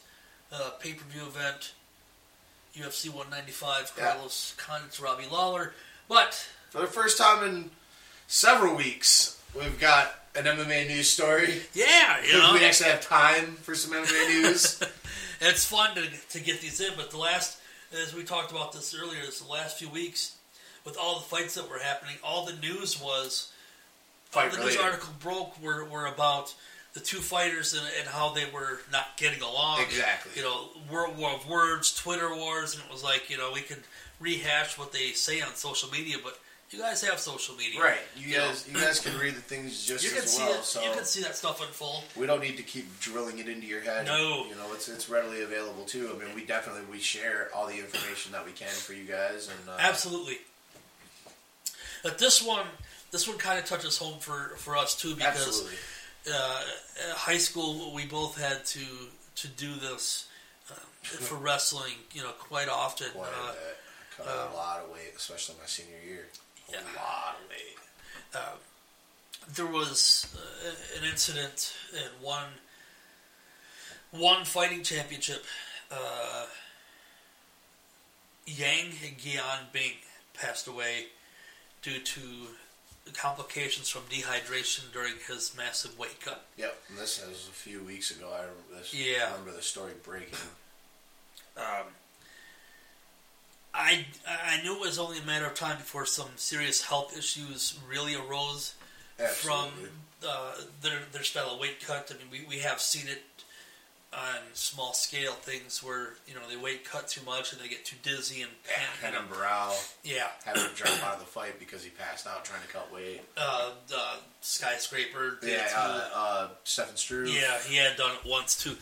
Uh, we knew that this was going to start happening because they're uh, they're getting to the extremes in weight cut now. They're cutting 30, 40 pounds, you know, 20 pounds uh, for a fight, and they're using dehydration as the method. Yeah, which is a pretty traditional method. Exactly. For weight cutting for, for anything, you know, wrestling, judo, jujitsu, whatever it, it may be.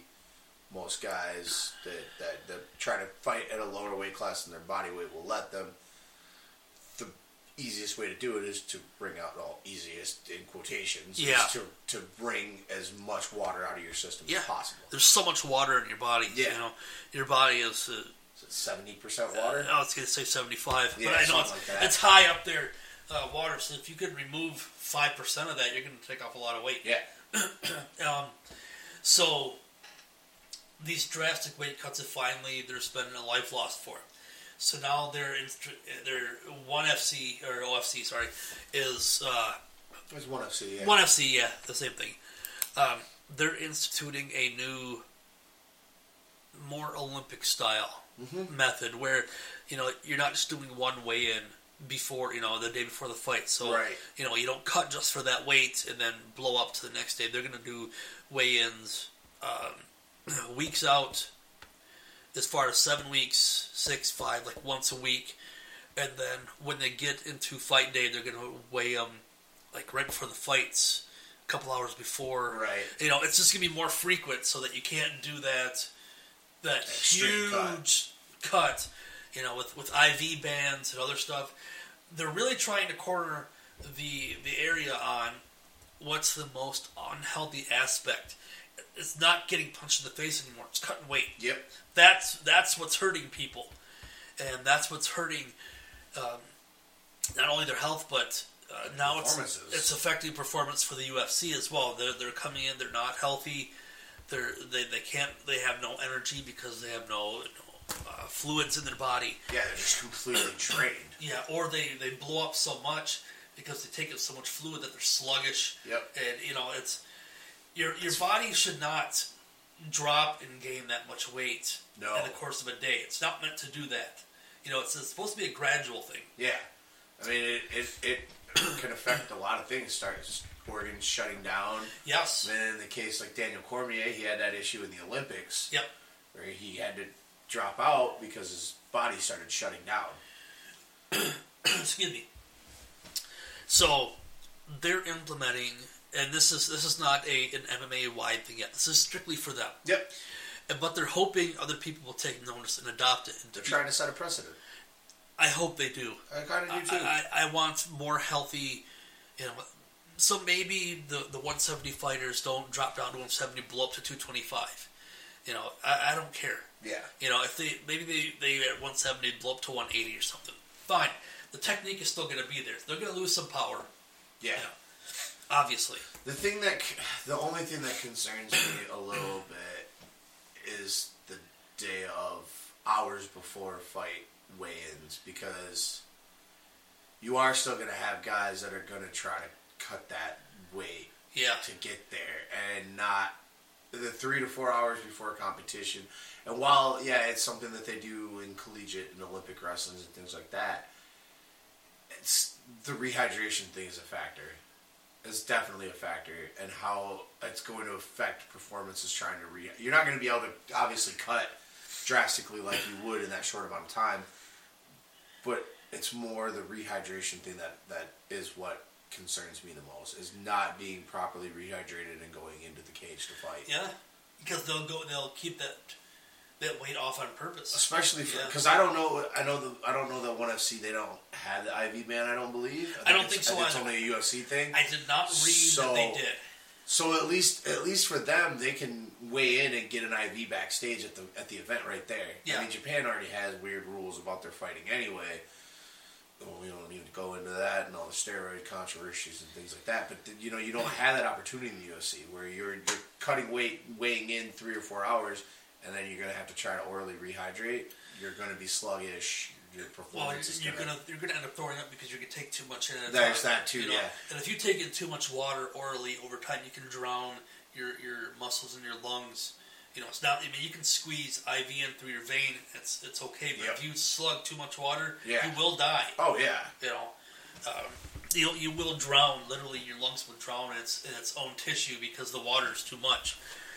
Um, an IV ban, while it shouldn't be practiced regularly, it's not a bad way to rehydrate a body. Yeah, it's not at all.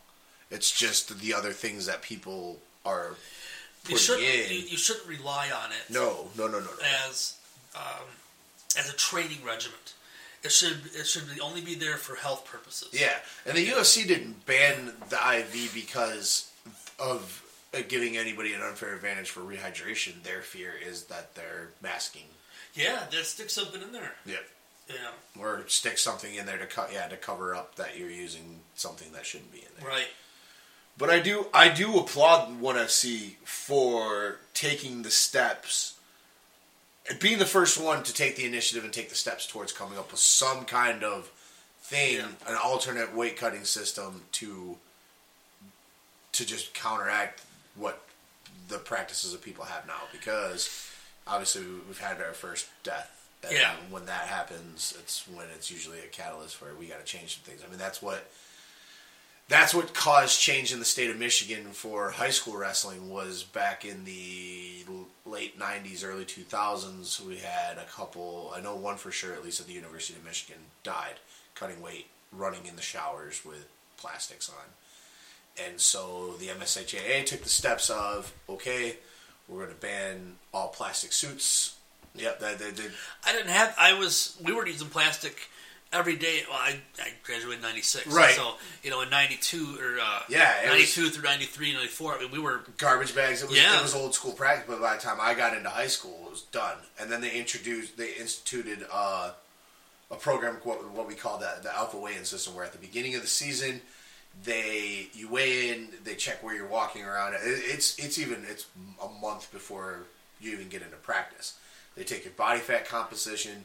They do make you take a hydration test and they check your weight. And based off of the results of how much body fat you are, how hydrated you were, and what your weight is, they calculate how what is the lowest weight class you can possibly cut to. Now, obviously, the bigger you are, the more body fat you are, the lower that you could technically safely go. But then, even after I graduated, they actually it was the year after I graduated, and thank God they instituted it then instead of the year that I was graduating. I would have been screwed. But they instituted a two pound a week limit from where you weigh at your alpha weigh in. If you, because I wrestled at 189 pounds in high school, I walked around my senior year going into football season at about 225, 230 pounds. And I dropped down to 189 relatively quickly. Had uh, they had that two pound allowance system in when I was in high school, I would have been screwed because you were only allowed to drop two pounds a week. Wow. I cut ten pounds my first weigh. I came in the week of, of our first, the day before our first match, and I was 199 pounds. And I cut running in the pool balcony and wearing t- tons of layers of clothes. I cut the 10 pounds that I needed. Looked like shit the next day because I didn't properly rehydrate Right. and completely drained myself, but I did it. Had that system been in place there, I'd have been screwed. Right. been a- and, and they give you, it's you cannot make this weight until this date based on the two pounds a week allowance. You can finally cut down to that class by whatever January or whatever the, the time frame is. So those those guidelines were not Yeah. in No, during yeah. Nope. I mean, my era, you just uh, you, you when you got to you know your first day uh, wrestling uh, team, you, you weighed in and see what you were. Yep. And that was only so the coaches could evaluate where they were going to put you. Exactly. And when you got to the tournament, you weighed in before uh, you got you got to the tournament. You weighed in there, then you weighed in before your your your match. Yep. And we didn't. That have, was it. See, we didn't have on site. On sites they got rid of when I think they started doing the alpha weigh-ins and stuff until the state tournament starts. Once you get into districts, regionals, and states, that's where you do on sites. Yeah. But up until then, it was all night before weigh-in, which was great, similar to what the UFC stuff and Yeah. stuff does now, which was great because you cut all your weight and then go and try to rehydrate. Gotcha. And then, but then when a lot of guys struggled, I got lucky enough where by the end of my senior season, I had my weight under control enough that it didn't fluctuate so much. Um, when it came time to do on-site weigh-ins, I didn't have as big of a struggle. I still Yeah. had to cut some weight to make it, but it wasn't nearly the struggle that it was at the beginning of the season. Sure. Plus, they instituted after Christmas break, basically, they give you a two pound allowance. So, me wrestling at 189, I could weigh up to 191, Yeah. Okay. Which is great. Which Yeah, is thing. absolutely. But yeah, it, the, the alpha started at the beginning of my era of wrestling in high school, and then the two pound allowance, or the two pound per week, started up the year after I graduated. And it's all done by uh, the, the the weigh-ins are done by an outside. Our, our actual trainer did it, but usually they bring in an outside person. Yeah. It's every- not it's not the coaches that do No, I was to say everything that we had done. It was the coach. Yeah, the it's all- it's and a all pencil. submitted. Just like, all right. He look. He, he never knew. He could just look at it and you weighed at 156. Be like, oh, he's 145. Yeah. We know. I mean, nobody looked over. No one regulated it. There was nothing looking over his No. shoulder. I mean, he just sat there. and He he did all this and then he handed it Yeah, it's all paper. and it's all it's all uh, measurements and stuff that they submit. Yeah. it's submitted into the state, and the state does it. And if if you you can appeal your alpha, which uh, we had, a, it was a lot more of a problem for littler guys that didn't have a lot of body fat, but wanted to cut. We had a kid that was trying to wrestle at 103 pounds, but just doesn't didn't have enough body fat. He walked around around 112, but told him no, can't cut. So they, they you can appeal the alpha and redo it, and they tried doing everything again with the body fat comps and stuff like that. Still wasn't enough. Your next step is to go to the state facility in Lansing where they do a hydrostatic uh, body composition. They put you into a hydro pool Oh wow. and check your body fat. and Never had any of Yeah, yeah, yeah. This, this is all things that, This and I'm sure it's what- even come farther now. Oh, I bet. because Yeah. I graduated in 2002. Yeah. So it's probably, and I've been out of out of coaching wrestling for years now. So Well, if you think about it, that's that's six years in between where I graduated and you did. Right. Look at everything that they put together in that six years. Exactly. Is it, in '96 and more so it was more like '94 where we're talking about when I had broke my leg after. So about '94 was my last real big year. It was so archaic Yeah. and so old school. It was like just you show up, weigh in, wrestle, go home. Um, there was no. Uh, we, there was no urine tests. I don't know if you guys ever had to do that. we, just just for the hydro test, we, we had Okay. to we had to pee in a cup I for the never hydro, in a for the hydro test. Make sure that you were hydrated. Yeah, never had that. Never had. The only time I ever peed in a cup for anything was when I did my physical. because a lot That's of us a lot of us were cutting weight pre alpha to try to get low enough so that your your weight wasn't too much of a factor for them to say, oh no, you can't make this this far of a cut. Yeah. So like I mean, I made I weighed in for my alpha at about 190 pounds even, and I had cut weight that whole week just to try to make sure I was close, so I didn't have the issue. Right. But a lot of things have changed in that regard, um, even between us. Yeah, right. You know, and that's And it's come even farther since that's my generation six years. Yeah. You know, this is the oldest sport in the history of man, wrestling. And those kind of change for six years to make that drastic change. By now, you know, we're 13 years later. Exactly. I've I've not uh, uh, seen any or talked to any of the younger kids. I don't have anyone of that age of nephews or anything yet coming up where they're they're involved in high school wrestling. When they are, I would love to pick their brain and see what the new processes, Yeah. rules, styles, guidelines, regulations are, because I'd imagine it's much more stringent than even yours was. It was. I mean, things were still pretty similar as far as the policies that they installed since I was in high school five years ago when I was still in coaching. But I've been out since 2010, 2011, so I don't know what changes else they've made. And and the last the last coaching gig that I did, I don't even remember because we weren't officially a high school team. Well, we were a high school team, but we weren't officially recognized as a sport because I started we started a program out at Ravenna.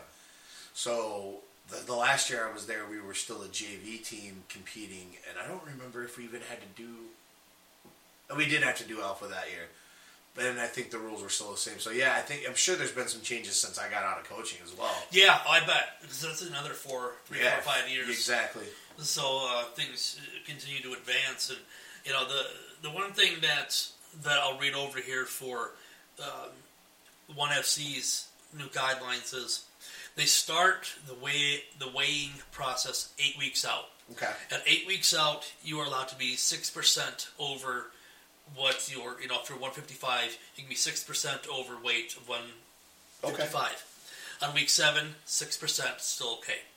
Uh, week six, four point five. Week five, three percent. Week four, one point two or one point five. Three weeks out, uh, you have to be within your contracted weight class. Okay. So from three weeks till the day of the fight, you have to stay at one one fifty five. Wow. This is a uh, this it sounds good, but I think it's too extreme. I think. Well, I think with the Three weeks at the at your your fighting weight, that's kind of it is. know, but I think I think part of I think for them what the idea of it is is to get athletes to start competing at their natural weight classes. absolutely So if you have to be in your weight class three weeks out for guys like um, we'll use Conor, Conor McGregor as an Okay. example, he wouldn't be able to fight at forty five anymore. No, absolutely 55. has to Yep. go to fifty five. absolutely. Um, Yep. Up until this fight, man, you know, Weidman probably would have to go to two hundred five. Yeah. Rockhold would definitely have to go to two hundred five. No doubt. Cormier would have to fight at, at heavyweight. It's so it's You'd see a lot of guys. yeah, because they Jump. want they want you at a more nat fighting at more of a natural weight. to I like that. I do too. I like that. It's healthier for the guys, and Yeah. I, and I get that. Some guys are gonna have issues. Um, some guys aren't. Frankie can pretty much fight wherever he wants. Yeah, he can. Yeah, definitely. Uh, Mighty Mouse can I've pretty never, much. That was the next person I was going to mention was Demetrious is never going to have any issue. No. You know, he can do whatever. John mean, Dodson as well. I mean, look how If they tried to make easy. if they tried to make Frank Frankie go up to fifty five, he'd have to weigh in with rocks in his pants to make weight. Yeah. Same yeah. thing with Demetrious and John Dodson. The only thing is, I think it's this is almost uh, complete other end of the extreme. It's it's almost like they've made it Too difficult. too much. You know, three three weeks out, you have to be your weight fight. I can see one week out. Yeah. I mean, just make your weight the, the week of the fight. Right. I just think it's a little bit too much. Um, but that little bit too much might be exactly what they need to make I- everything healthy. I think So- it'll take some tweaking to the system, but Sure. I, but I think it's definitely a step in the right direction. This is more like a like a, a rough draft, a Yeah. first inception. and I definitely Yeah. I stand up and I applaud ONE FC for taking Absolutely. the step to be the first one to do this, and I Without hope a doubt. other organizations see what they're doing, tweak it a little bit, and follow suit. I agree hundred percent. It's safer for your fighters. You'll get a lot more longevity out There's of them. There's that too. You know, and, uh, and fighter safety's got to be the first concern here. health, Health Safety. and safety. and uh, longevity, and it's it's smart. Yeah.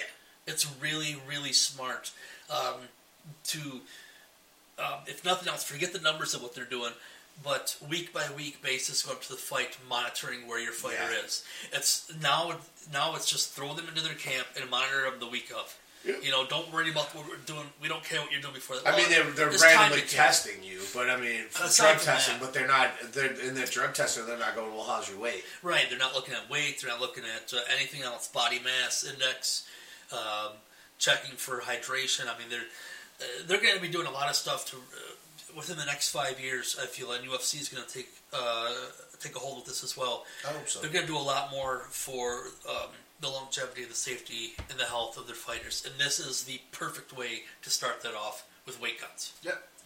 Bravo, bravo to ONE FC for, like I said again, for being the one to set this catalyst.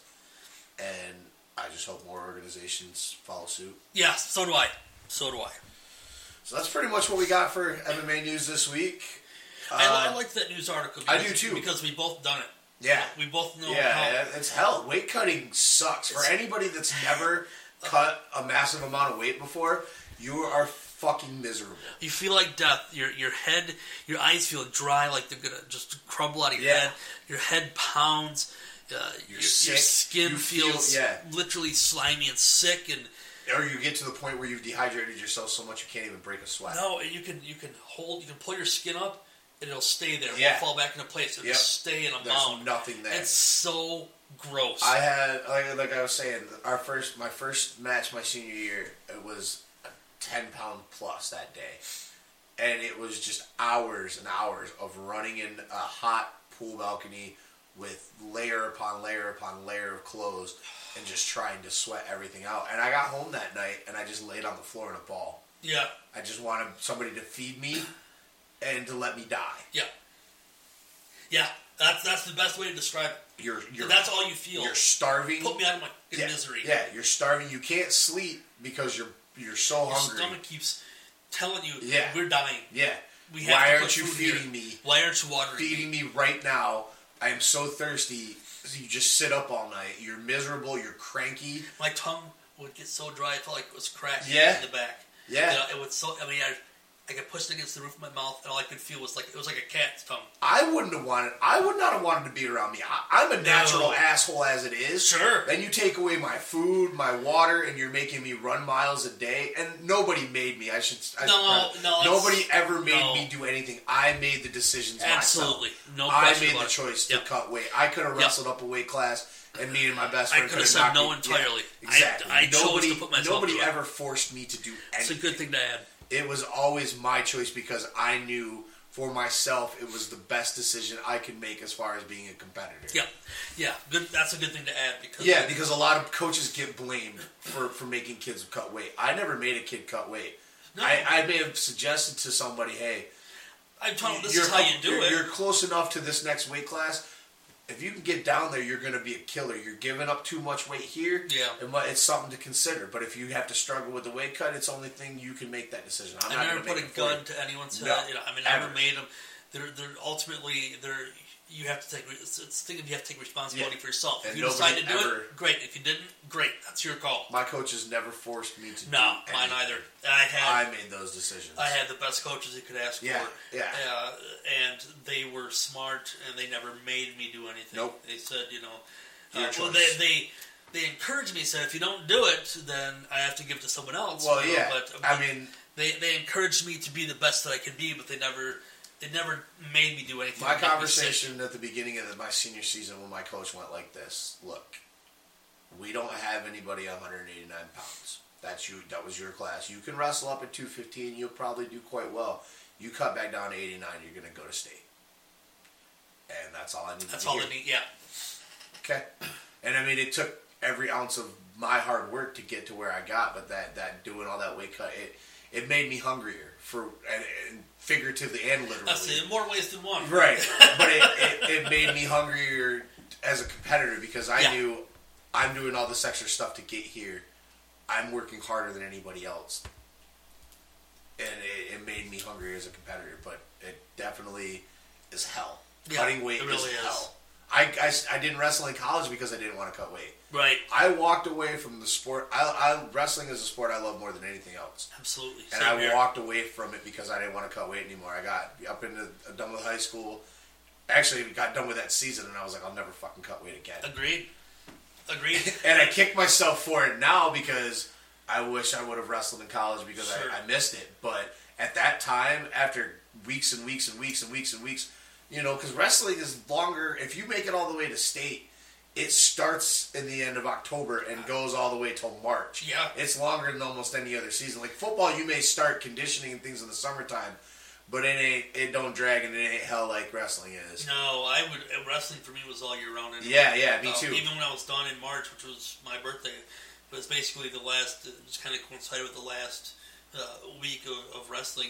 By the next week after, I was already preparing, Yep. stretching, Conditioning, you know, to keep myself loose. I ran track to stay in shape. Yeah, That's that was I, I ran track to stay in shape for football and wrestling. yeah, yeah. That's it. I had a lot of kids that did that. Yeah. It made sense. You know, it made perfect sense. You know, we had a couple of kids that, uh, strong, strong kids. And I think Matt Brink was one of them who would throw shot put to, Yeah. to keep his strength up Yep. because he'd stay in the weight training, so he'd, he'd throw shot put and uh, uh, for track and field. And Yeah. they all kind of had this little thing that just, and it was just to keep themselves busy and constantly moving in one way or another, whether it's running or throwing or whatever it was. So a lot of kids did that. I couldn't run, Right. so my my time off was basically stretching, Yep. stretching, stretching, stretching, stay loose so I didn't break something. Exactly.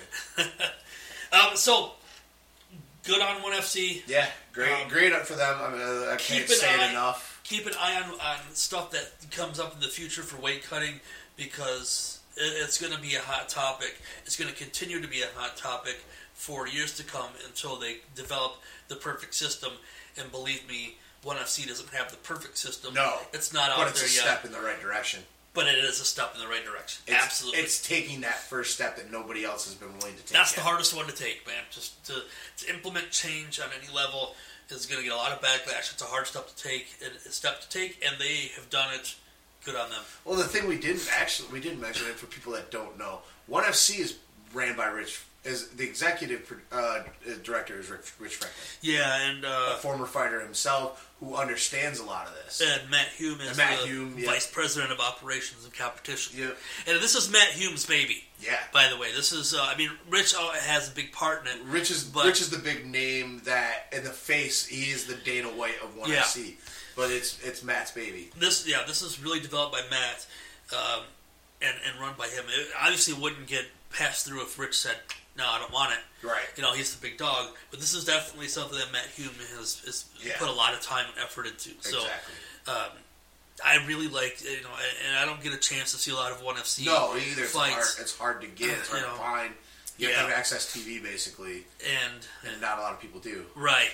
Um, I try to find some stuff on YouTube, when, and I do, but they're not full fights. No. They're, they're like clips or highlights. That's very, It's very well guarded by them, so it's hard for me to get a lot of stuff on on ONE FC. I would like to get more, and hopefully they can land a deal with some sort of online would- service, something, something uh, you we know, get more offer a streaming service. Yeah. I would purchase a, a monthly uh, fee for them, All right, just Um, to be able to. I mean, they got some good fighters over there. Askren, and I and I want to see how this weight thing plays out for them. Exactly. I'm really interested to see how their fighters look, how they perform when they have this kind of stringent guideline. Because if they go in and they are performing at the highest level with this, there's absolutely no reason for everyone not to in- include it. I agree. Know. One hundred percent. So I think that that pretty much covers Yes. the, the MMA news we got for the for this week. Uh, let's get into our discussion topic. We're going to close out this uh, pre-Christmas show. A little present for you guys, and we're gonna we're gonna bring back the discussion topic for them that we haven't done in, in a while, just because we've had so much volume of fights. Trying to cover, break down, and preview, break down a card, preview a card, break down a card, preview Oh, my card. goodness. If we tried to throw a discussion topic in there, these, these are going to be three-hour shows. and- Plus, and no one wants to listen to that. No. no one wants to listen to us talk that long. no, wait, we'll give you two hours. And, Yeah, the fact and that then- you guys are willing to listen to two hours of, of us blabber is is a blessing in itself. So. We're going to talk about our, our top five uh, TUF alumnus. We had originally planned on doing this this uh, uh, as a part of the uh, TUF finale yeah, the last TUF finale that they had, um, but just the sheer volume of things going on, we couldn't. we couldn't. You know, there, there was no way to fit that into the show, so it had to be it had to be axed temporarily. Yeah, and but it's a topic we wanted to we've wanted to do for a long time, Yeah. and it's it's one that uh, um, we're going to have some agreements. We're going to Yes. have a lot of the guys that are the same. yeah, We're Might gonna have different orders, some- but Yeah, some disagreements, uh, but uh, at, at the end of the day, the Ultimate Fighter has produced some amazing fighters for the absolutely UFC. a lot of talent, And- a lot of talent. um, I was reading into the history of of the Ultimate Fighter, and at the time, it was put on Spike when it, in its first inception, Yep. and at the time WWE was on Spike. Yes. Now, WWE was there first, and they had the ability to say yes or no to any show that came before the wrestling show or after. after. it. So they could have said when when uh, and Paul Heyman was in on this too. When Spike came to WWE and said, "We have this re- reality show, The Ultimate Fighter. It's about UFC and fighting and stuff. Right. Is it okay if we put it on after Raw?" Paul Heyman said, "Don't do it." And Vince said, "Why?" I said, "They are legit competition. Right. They're going to take away from your viewers." He said, "Oh, we're." Vince said, "We're entertainment. We're not real fighting. It's completely different. Yep. Go ahead, let them put it on." The dumbest mistake that Vince has made since the XFL. Oh God. it was a bad mistake for them because their viewership went down Yeah, it- to the point where Spike didn't re-sign them. no, they went back to USA. They went to TNN first. Well, TNN was Spike. Spike. Oh, was it? bought- No, no, that's right. It was TNN first. Yeah, yeah, yeah, because Spike. TNN had it when ECW was on there. Yeah. And then when they bought out and became Spike, they Yeah. dropped ECW because they landed WWE. Yeah, they gave Vince hundred million dollars to come over and, and Yeah. ditch ECW, and then I turned to Spike. Yeah, I had it backwards. But it was so bad that they went back to USA. They went back to USA. Yeah, USA was clamoring to have them come back because Yeah. they their program viewership died after they Right. lost to WWE. But and Paul Heyman said on his Heyman Hustle show. Paul Heyman's a huge MMA fan, Absolutely. guys. He's a huge proponent for MMA. He loves the UFC. Uh, He, was does- at UFC 194. Yeah, he was does. covering the weigh-ins for Heyman Hustle. Yeah, he does everything with Ariel Helwani. He has Yep. a ton of interviews with him.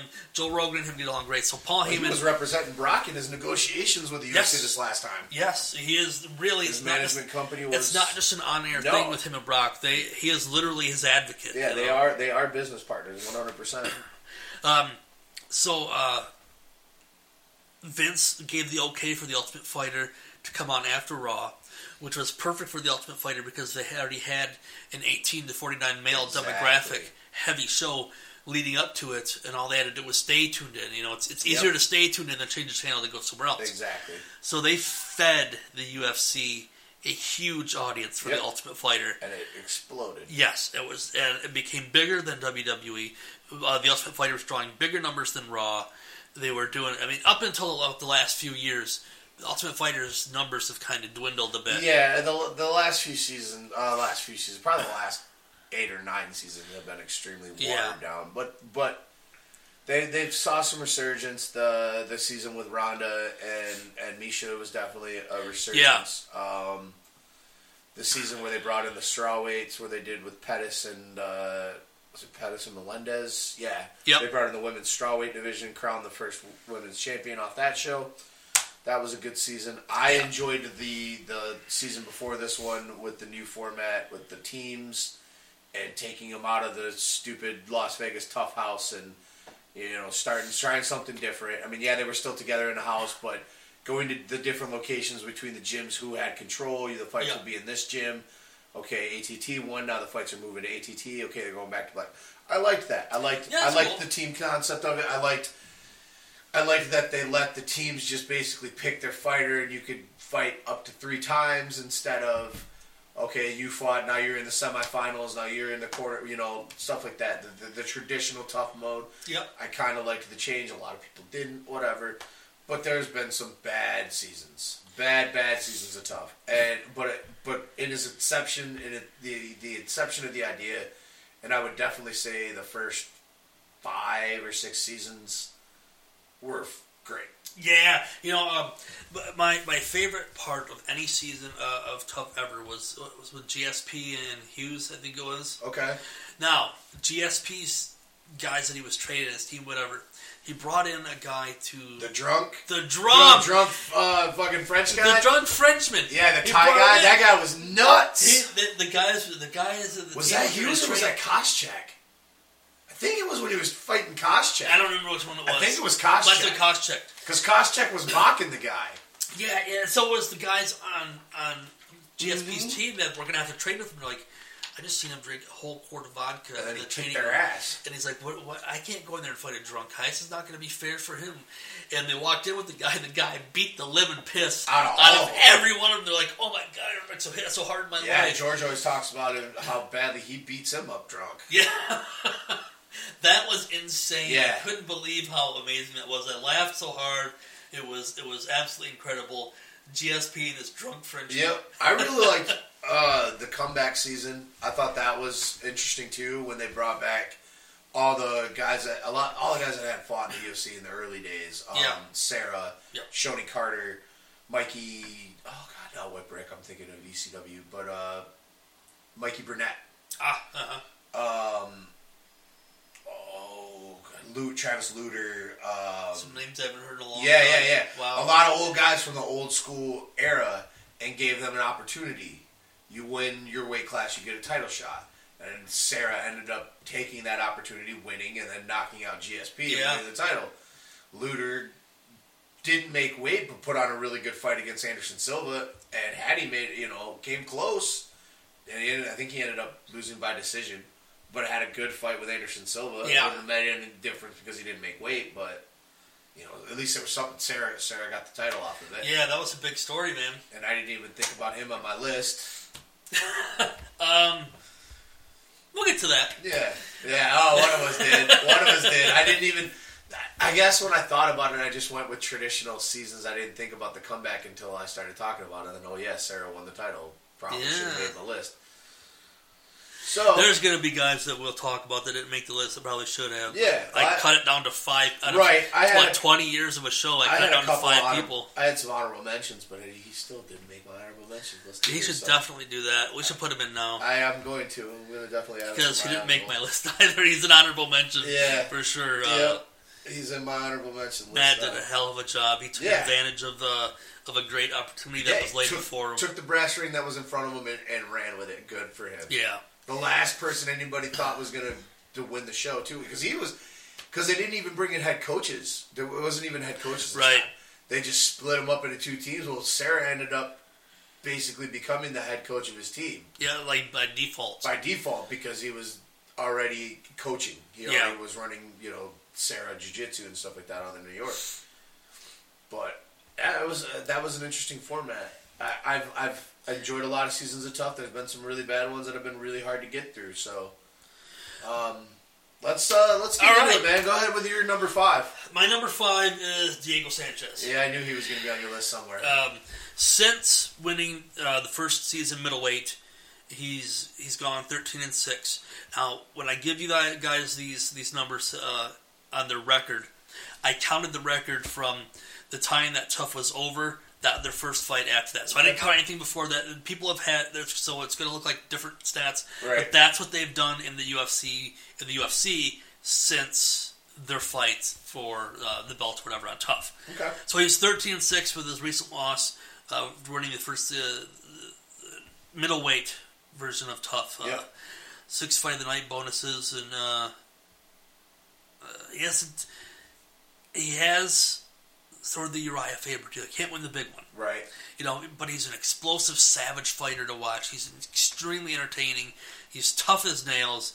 Um, he beat He's beating a list of who's who. Yeah, and he, eh, but he's he's lost to some guys. They're like uh, B.J. Penn, Koscheck, Melendez, Myles Jury, and Ricardo Lamas. He he gets to those big fights Yeah. and, and he, he he doesn't. You know, this is why he's number five, just because. Diego Sanchez is I'm a big fan of his, and I love his style. I love to watch him fight. He's very Yeah. tough and he's savage. And Yeah, you've said on the show many times he's one of your favorite fighters of all time. he is, and he really helped me uh, get into uh, the Ultimate Fighter itself. Yeah, I loved Diego on that first season. Yeah. I became his first fight on that Ultimate Fighter. Watching him choke someone out, I was like, all right, I like this guy. So awesome. became became a fan of Diego's right Yeah. there. And I, I love Diego still to this day. He doesn't put on, you know, it, it's not like he used to be. He's getting up there in age. Yeah, Um, he's been in a lot of wars too. Oh I my mean, gosh, knockdown dragouts. That It takes that takes a toll on you as a fighter. if you watch Gilbert Melendez and his fight, Yeah. it is my personal favorite fight. Uh, it, it- despite whether or not Diego Sanchez wins or loses, I don't care. I love to watch him fight. Right. He's one of my favorite fighters for that reason only. He made five just because almost on the basis of, of he won the first one. Right. you know, I, I it's not really fair to put someone just because they were allowed to win the first one. They weren't around for that. Right. whatever.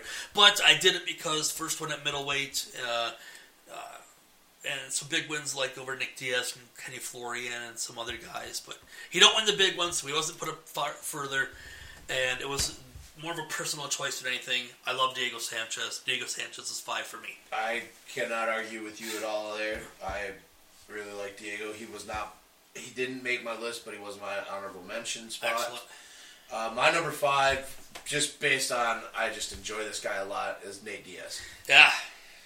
Nate Diaz was the uh, winner of season five, the lightweights, and I I want to say that was they that was the season that uh, not just the season, but when the UFC actually brought back the lightweight division was was his season. They ushered it back in. He uh, he won by defeating Manny Gamburyan by sub uh, with a dislocated shoulder. Uh, Manny dislocated his shoulder. He's fought at both light and welterweight. Um, he had challenged Benson Henderson for the UFC lightweight title uh, at UFC on UFC on Fox Five, but lost a pretty one-sided unanimous decision. Yep. Um, fight of the night winner six times, submission of the night winner five times, and KO of the night one time. That's- yep. That is my number five. Um, he's my number four. Okay. And I would also include there, you know, he's got some big wins over guys like Cerrone, Jim Yeah. Miller, Gray Maynard. Yeah, I didn't go. I didn't go into too much detail of outside of like title appearances for, Yeah. for my picks. Um, oh, oh, the big wins. Right. I should have. And he's- he's I figured 12. we would probably both cover so much of it that Yeah. one he's, of us would uh, have that. Uh, he's, he's he's twelve and eight since Yep. winning season five. Uh, number five all time total strikes landed. Number five on total submission attempts. Yep. A couple of cool, just a couple Yeah, of him and stats. him and Frank. Well, and he's also tied for most submissions overall in the UFC at Okay. eight with Frank Mir and God, I can't remember who was the other one. But yeah, that was another stat that I, that I did not include, but remember seeing was that he has eight submission victories in the UFC. I didn't put a lot of stats in here. Mostly it was the record since uh, their win or loss, whatever Right, it was, right. Uh, and then like their performance the night stuff. Yeah, I had some of that and some of the guys, except for the ones that uh, I had that we got later on in the list that were title winners Yeah. and things like that. I didn't think, figure that spoke for itself enough. I added some names of guys that they won and lost Right. against, you know, because uh, Diego, Diego proved my point when I said he has a hard time winning the big one because he has losses to the champs, the big guys, Yeah. Penn and Koscheck, And Melendez, can and Myles. throw Cerrone. I think you Cerrone. You could throw Diaz in a, in a similar conversation. He gets into these big fights. Yeah, never won a belt. Nope. Uh, had one shot against Benson and lost a And five lost rounder. badly. You know, uh, Benson made him look terrible. so Nate Diaz was was my number four. Okay. Um, so I'm going to move up one and take this one from you because I know you're going to have it.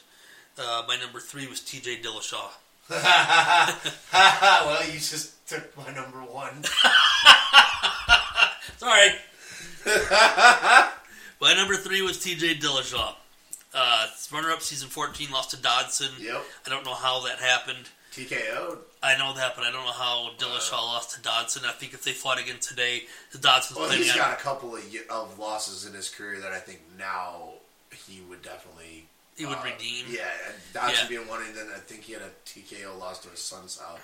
Do- uh, Dodson is moving up a weight class. He can't beat Demetrious, so what's the point of sitting around there? He's a young kid and he wants to, you know, he's very young. He wants Yeah. to try to prove himself. Well, and he's got So- that in his back pocket that he's got the victory over the champion. Exactly, exactly. The story, uh, like, writes itself. Um, I don't think 35 is a good spot for Dodson, though. I don't either. I think he's. I don't think he's. He's. He's too small. Big- power. He's got the power in his hands. He's fast. and his He's speed is great. And, I mean, he's a But he's going to have a problem with the, the reach. Exactly. You know. Um. Uh, let's see. Sole loss. T.J. Dillashaw's sole loss is a split decision to Assunção, as we were saying. Yeah. Um, but he's eight and one since season fourteen.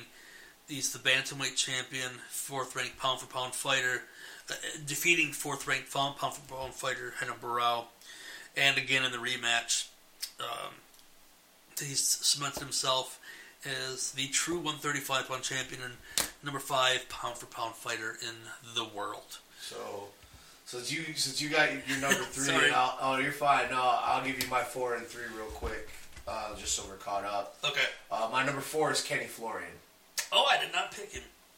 No, I did. Good. and and the reason I picked Kenny is, um, he was season one runner up at middleweight, losing to Diego Sanchez.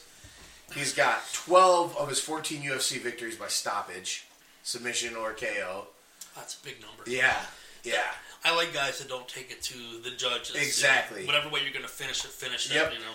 Um, he's the first fighter in UFC history, now only having two, to have fought in four different weight classes. Kenny competed at middle, welter, light, and featherweight. Oh my god, I didn't realize that about him. Yeah, he, he ended his career at, That's at diverse. feather. Yeah, I mean, and he was a small when he fought at, at middle. It was a small, small guy, and ended up coming in second. And, and that was a class that had guys like Diego who won it, Koscheck, Leben, Yeah, um, extremely. Diego, you know, guys that have gone Successful on fighters. exactly, exactly, and he, who naturally was about a 155 pound fighter, competed and and placed second at 185. Then had some decent success at 170 until the UFC finally opened up the 55 division again. Dropped down to 55, was a title contender there twice, which I have in my notes. We'll get into. Fought for the UFC title three times, twice at lightweight, losing to Sean Sherk and BJ Penn, and once at featherweight, losing a decision to Jose Aldo. And was one of the first guys to really give Aldo a fight. Took it to that decision. It was a unanimous decision he Yeah. lost by, but took it to Aldo. Right. Made him work for it. Which, so that was my number three, or my number four. I'm sorry. My number three is Forrest Griffin.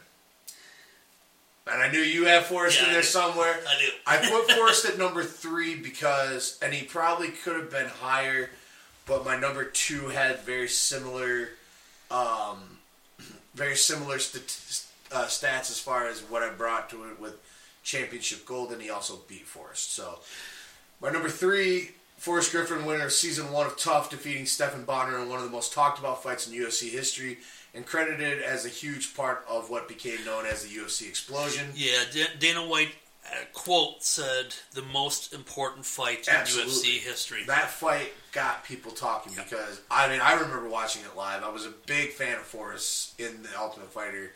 I liked his goofy nature. yeah, Um, the guy, you know, went through each week shaving a different part of his head through the whole competition until he was completely bald in the finals.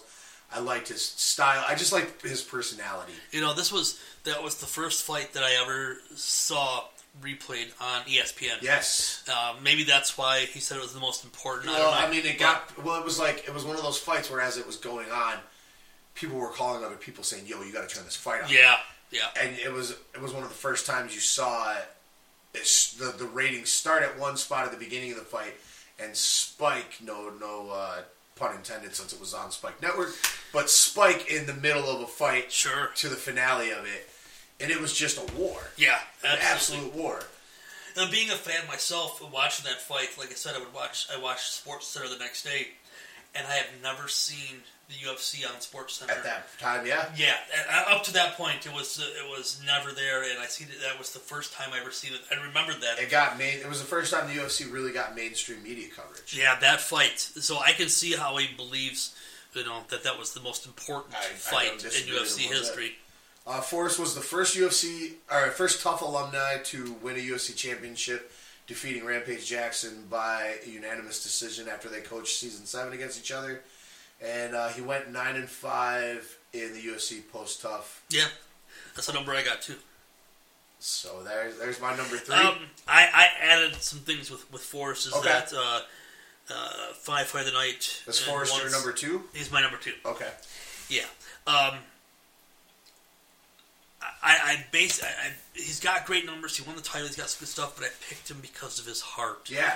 The man has got the biggest heart. Except for that fight against Anderson Silva. We're not gonna talk about like that. fight, but anyway.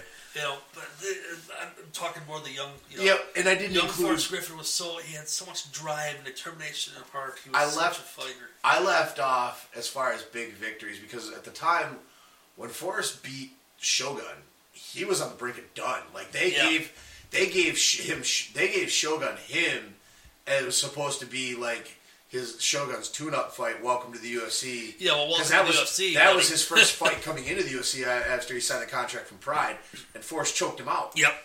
And Forrest also beat Ortiz. Yeah, two twice. And Rick Fla- uh, Rick Franklin, as, Rich Franklin as well. Yep. um, and and Quentin for the belt. Um, Forrest, that's that's a that's a great resume, man. He's, he's got some big wins, you know. Yeah. Um, and I loved Forrest. He was goo- like you said, he's a goofy little I, fucker. I He love was his personality. That's what won me over with Forrest, and then his fighting style. Is like, okay, this guy just got Tough heart. as I mean, nails They talk heart. about that, that kick he blocked uh, in earlier in his career when he broke his forearm, blocking a body kick, and now has a permanent lump Yeah. in his arm because he never healed it right. And went on to KO the guy with a broken arm. Knocked him out with his broken arm. unbelievable. So I've had many broken arms. I couldn't imagine knocking out my little sister. right, let alone one. a guy, Yeah. a, a, guy equally in stature. And, Unbelievable. Right. So good on Forrest. So Forrest was your number two. Yeah, he was my number two. So Okay. uh, where are you at? I'm at uh, number two. Go ahead then. My number two is Rashad Evans. And that is my number, number one. one. Yeah, Rashad was my number one. Okay. So you grabbed my one, I grabbed your one. Um, Two, one season two at heavyweight at the time, defeating Brad Imes. and Rashad Evans at heavyweight is a small heavyweight. A very small You know, heavyweight, but he was he's- quick that was that was the kid. and a great wrestler. Very good. wrestler. You know, MSU grad. Yep, I actually worked out with uh, with Rashad when I was in high school. Excellent. I went to MSU for camp, and it was his sack my senior year. Going into my senior year, Rashad's second year on campus, and he was Okay. him and Gray actually were both Gray Maynard were both Yeah. there at the same time. Gray was working with the lighter weight guys because Gray was wrestling 125, 135, maybe 145. I can't remember. Somewhere in there, but Rashad was, I believe, we wrestled at 194 and a little bit of heavy there. And at the time, I didn't really know who the guy was. Um, I was working out with him and training with him. Watched him wrestle that season because I've, I've always been a big MSU wrestling fan. Watched him and Gray a lot, and then all of a sudden, this dude's on the Ultimate Fighter, and I'm like, man, I recognize this guy from somewhere. Where do I know this name? And then all of a sudden, they're talking about him being an MSU graduate, and I'm like, Click. I rolled with this guy. I wrestled with this guy for like Yeah. a week, training with him, learning things from him, and now I'm watching him fight the UFC. So That's I've always amazing. always had a lot of love for Rashad. Same. Um, there's been some times where I, I didn't quite like his personality, and fighting Well, other fighters no. that I like, but whatever. Always had love for Rashad. So Yeah, same here. Rashad, after winning the Ultimate Fighter at heavyweight, made the drop down to uh, to 205 and started just racking up wins. A much better spot for him. Much better. You know, he that's that's a that's, that's a natural weight class for him. I think one of his most infamous wins was the brutal knockout that he put on Chuck Liddell at UFC 188 or UFC 88. I'm sorry. Yeah. That's a highlight reel knockout where Chuck's going to throw one of his patented left hands. Rashad moves out of the way and counters him, and, and Chuck's Perfect, perfect angle. Chuck's asleep. He, Yeah. Chuck was out for, for minutes. Yeah. It took minutes before they could get Chuck up off the, off the mat. And that ended up earning him the title shot at UFC 92 against Forrest. against Forrest, where he defeated Forrest at UFC 92. And just like Griffin lost his first title defense, um, he was defeated by Lyoto, where that's kind of where you, you just can't be talking shit in the middle of a fight, Rashad. No, Don't, uh-uh. tell, don't tell a guy that his hands are like pillows and then he puts you to sleep two minutes later. um, but Rashad also challenged Jon Jones for the light heavyweight title, losing by unanimous decision. yeah. So that's why I put I put him at my number two above Forrest because he was a two-time title challenger and one-time holder. Yeah, He had some big, you know, big wins over guys like Rampage and Bisping and Liddell, like you said, Son and Ortiz and Yep. Dan Henderson. A lot of big, big, big names. I mean, it's, it seems like when I was looking down his list of uh, of fights that he had, he, he only fought big name people. Yeah. He didn't, Had a know, good fight against uh, um, Paul Davis. Later in his career, no, he was supposed to fight Paul Davis. Okay, so I don't remember hurt. that fight. I'm sorry. Yeah. I'm sorry. He was supposed to fight Paul, and that's when he got one of his first injuries. Okay. But I mean, he's got thirteen. He's 13, one, four and one since the, the sounds tough. Still competing. Yeah, number seven. He's number seven. Beat Uh, by Vader. Two hundred five. Yeah. Uh, I don't know how much longer he's got- down to, to middleweight too. he could. I mean, he he could do it. I- Absolutely. I, I don't think it's his ideal weight. I think two hundred five is where he reigns supreme. But You know, it's- one one eighty five is you know I think they were talking about it as just maybe a change, a resurgence type deal. Um, might have a little bit better competition wise for him Sure. out there because I mean, he's not beating Jones. He's not no, beating Cormier. Not beating Cormier. No. He's probably not beating Alexander. He could stay. He could stay in the top five rate. but He's not going to beat the top. care of You know, You know, so that was my guy that I picked. Uh, number one, Top. And, and that was my number two, and my number one for reasoning because of the mold. I put TJ at number one because the two guys that I had at two and three both won. TJ was the guy that lost the show, lost a lot of the the hype train that you would get going in as the winner coming into the UFC, and had to work his way up, and has defended his title more times than than the other guys that won the championship. So that was my reasoning. TJ Dillashaw runner up to John Dodson, tough team Bisping versus Miller. Fought his way through the ranks to earn the bantamweight title shot at UFC 173. Defeated Renan Barão in the fifth round by TKO in one of the biggest upsets in UFC history. yeah, it was. I didn't pick that. Uh, I didn't think Dillashaw had a chance to beat a guy like Renan Barão. I did. I know. I was I don't know why. There was just something about TJ, man. Yeah. I don't know why, because I'm, I'm no Nostradamus. I'm not at all. But there was just something about that kid, man. His fighting style spoke to me, and I, I just I love his style. I, I do too. him fight. Uh, I can't wait to watch him fight Dominick. Barão was just at this level where I, I, I thought he was on a on this path of he wasn't going to get defeated for like seven, eight, ten years. You know who convinced No. me that T.J. Dillashaw could beat Barão? Urijah Faber. Urijah Faber is the person that convinced me that T.J. Dillashaw was going to. No beat. doubt. Okay. He, he, the confidence that he, uh, ironic as it is right now, looking at the Yeah, yeah. situation. He'd never say it now. But you know. him saying going coming up, you know, TJ's the guy you got to watch out for. He's the toughest guy on our team. He he he did. I remember. I remember and that's where that word for word. that's basically. really where I started to take a step back and look at this kid and go, all right. And I started watching more of his fights. I'm like, he, he can do it. And Yeah. going into that Barão fight, I never wavered from it. I said, TJ's going to win this fight. Yeah.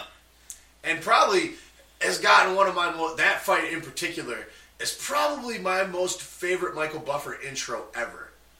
The way he got the excitement he got for T.J. Dillashaw announcing that fight was incredible. We were sitting at home watching it. Me and my buddies, I watched the fights together, and we were all going crazy for how big Buffer went on Yeah. TJ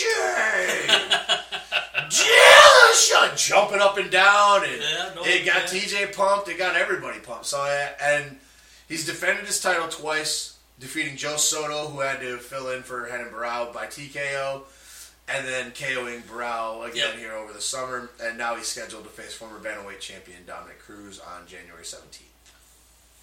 We'll talk about that at a different Yeah, day. oh, yeah, absolutely. Uh, We- we- we will gonna a lot of definitely words on that. break down that fight getting into it. But but that's that's my number one, and there's my reasonings for why Dillashaw because he defended his title twice, where the Yep. other two guys both lost their titles on defending it the first time. Absolutely.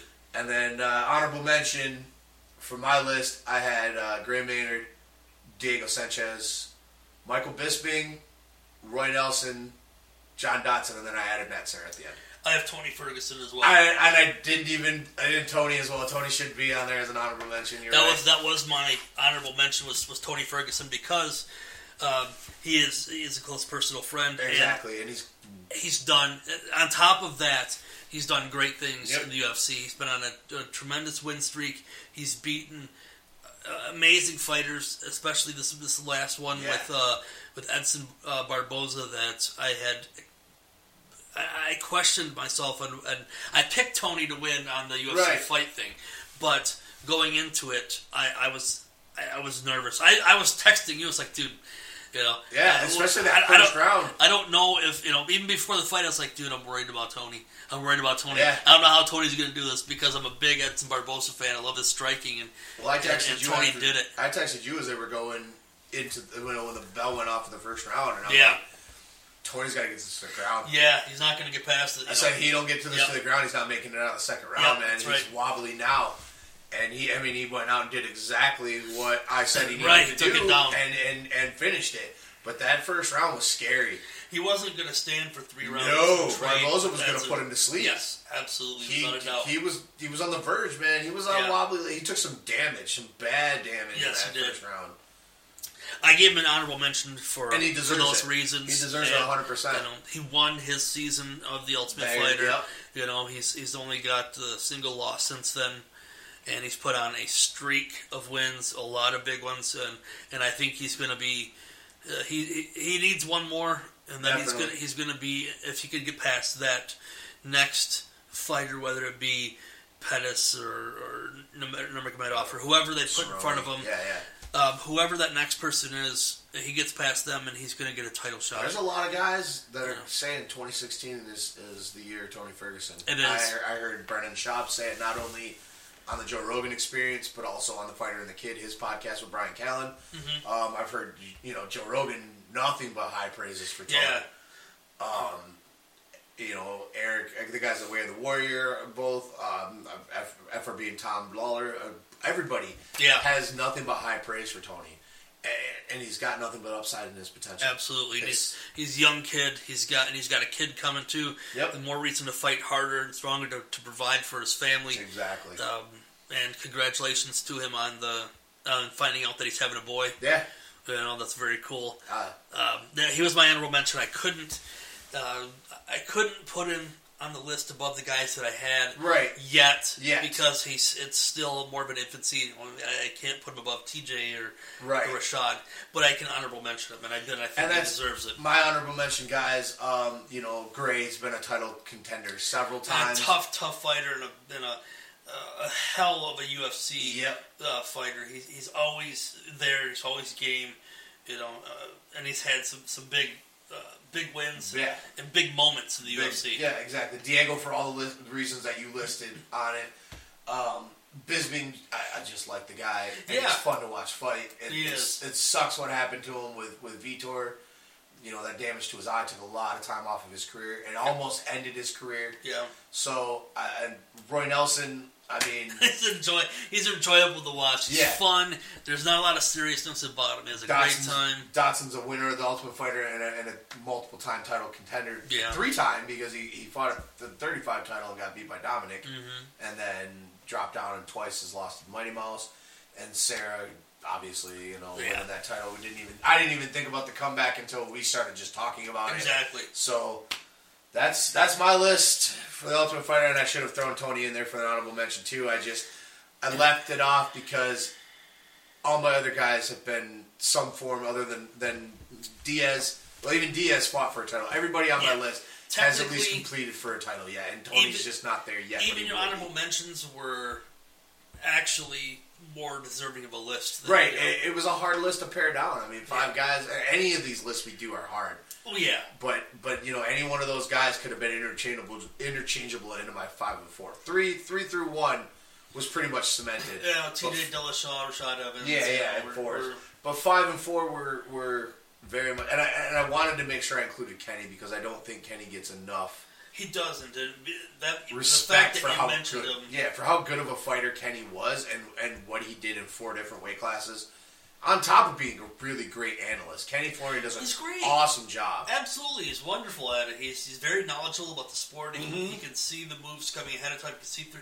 But the great thing about a play-by-play guy is being able to see three moves ahead, so you can tell them as they transition into the guard. Say, well, now he has to go to here. You're right. You know, now he has to. If he can get into side control and control the arm, and go. He has be able to see three moves ahead. Yeah. And Kenny can do that. Joe Rogan can do it. Kenny can do it just as good. Yeah, or if not better. Yeah. I mean, because he has the, the perspective of actually being a former fighter. Doing it. Where Joe. Joe was a was a competitor in karate and taekwondo and and He trains, trained but- and trains jiu-jitsu. training and competition. Exactly. Two different things. And and that's one another thing that Kenny always has been praised for as a fighter as well is his is his MMA mind. He's Yeah. very smart. Brilliant.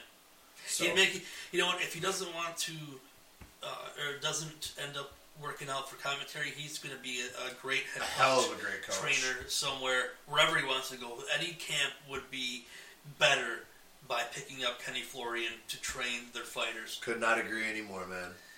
Well, that's it. Yeah, so that that'll uh, pretty much wrap it up for this episode. Any final thoughts, Dave? Um, you know, this is a, a- great show that we had. We're going to have over the the in the next few weeks, I would say month at the most, we're going to have some visitors come Absolutely. on the show. Some Got some local uh, MMA talent, some local Brazilian jiu-jitsu specialists, um, and friends of ours. On top of that, they're going to come in and we're going to have some great discussions. So. Um, adding some questions to us. Use social media. We absolutely love it. And be on the lookout next year for uh, some some average Joe guests. Yeah, It's yeah. gonna be well, fun. Yeah, I'm looking forward to, to bringing some other people in. Yeah. Pick their brain a little bit. Yeah. See how the you know the process goes. I know some of the guys over there again at Island, big fan of Yeah, Island Jiu-Jitsu. I thank know, you I guys know at Island so much for the support. I know you guys listen to the show, and, and we're huge supporters of yours as well. And once we can get you guys, we're gonna have a couple of them on the show after the first of the year, and that's gonna be exciting. So Island Jiu Jitsu, you know, you guys have been amazing to support the guys at Way of the Warrior. You know, Eric and Ken. Eric's been immensely supportive of this show for us, uh, and that's that's been huge for me personally, being a huge fan of that show. So you know, and yeah, we'll have some great things coming up. Got guys from Island. Uh, Eric's going to be Excellent. on the show eventually. Um, so uh, yeah, as always, thank you guys for listening and supporting the show. Be sure to go and like the Average Joe's MMA Facebook page and follow it for any breaking news in between episodes. Be sure to go on to our iTunes page, subscribe, rate, and review. It helps us out immensely. Uh, we'll be back with another episode of the Average Joe's MMA show. And from the Joes, we want to make sure and wish you guys a Merry Christmas and happy and safe holidays, whatever way you celebrate the holidays. We want you to make sure that you have a great one. So for David Van Bolen, I'm Jeff Shanahan. Thank you guys for listening. We'll see you next week.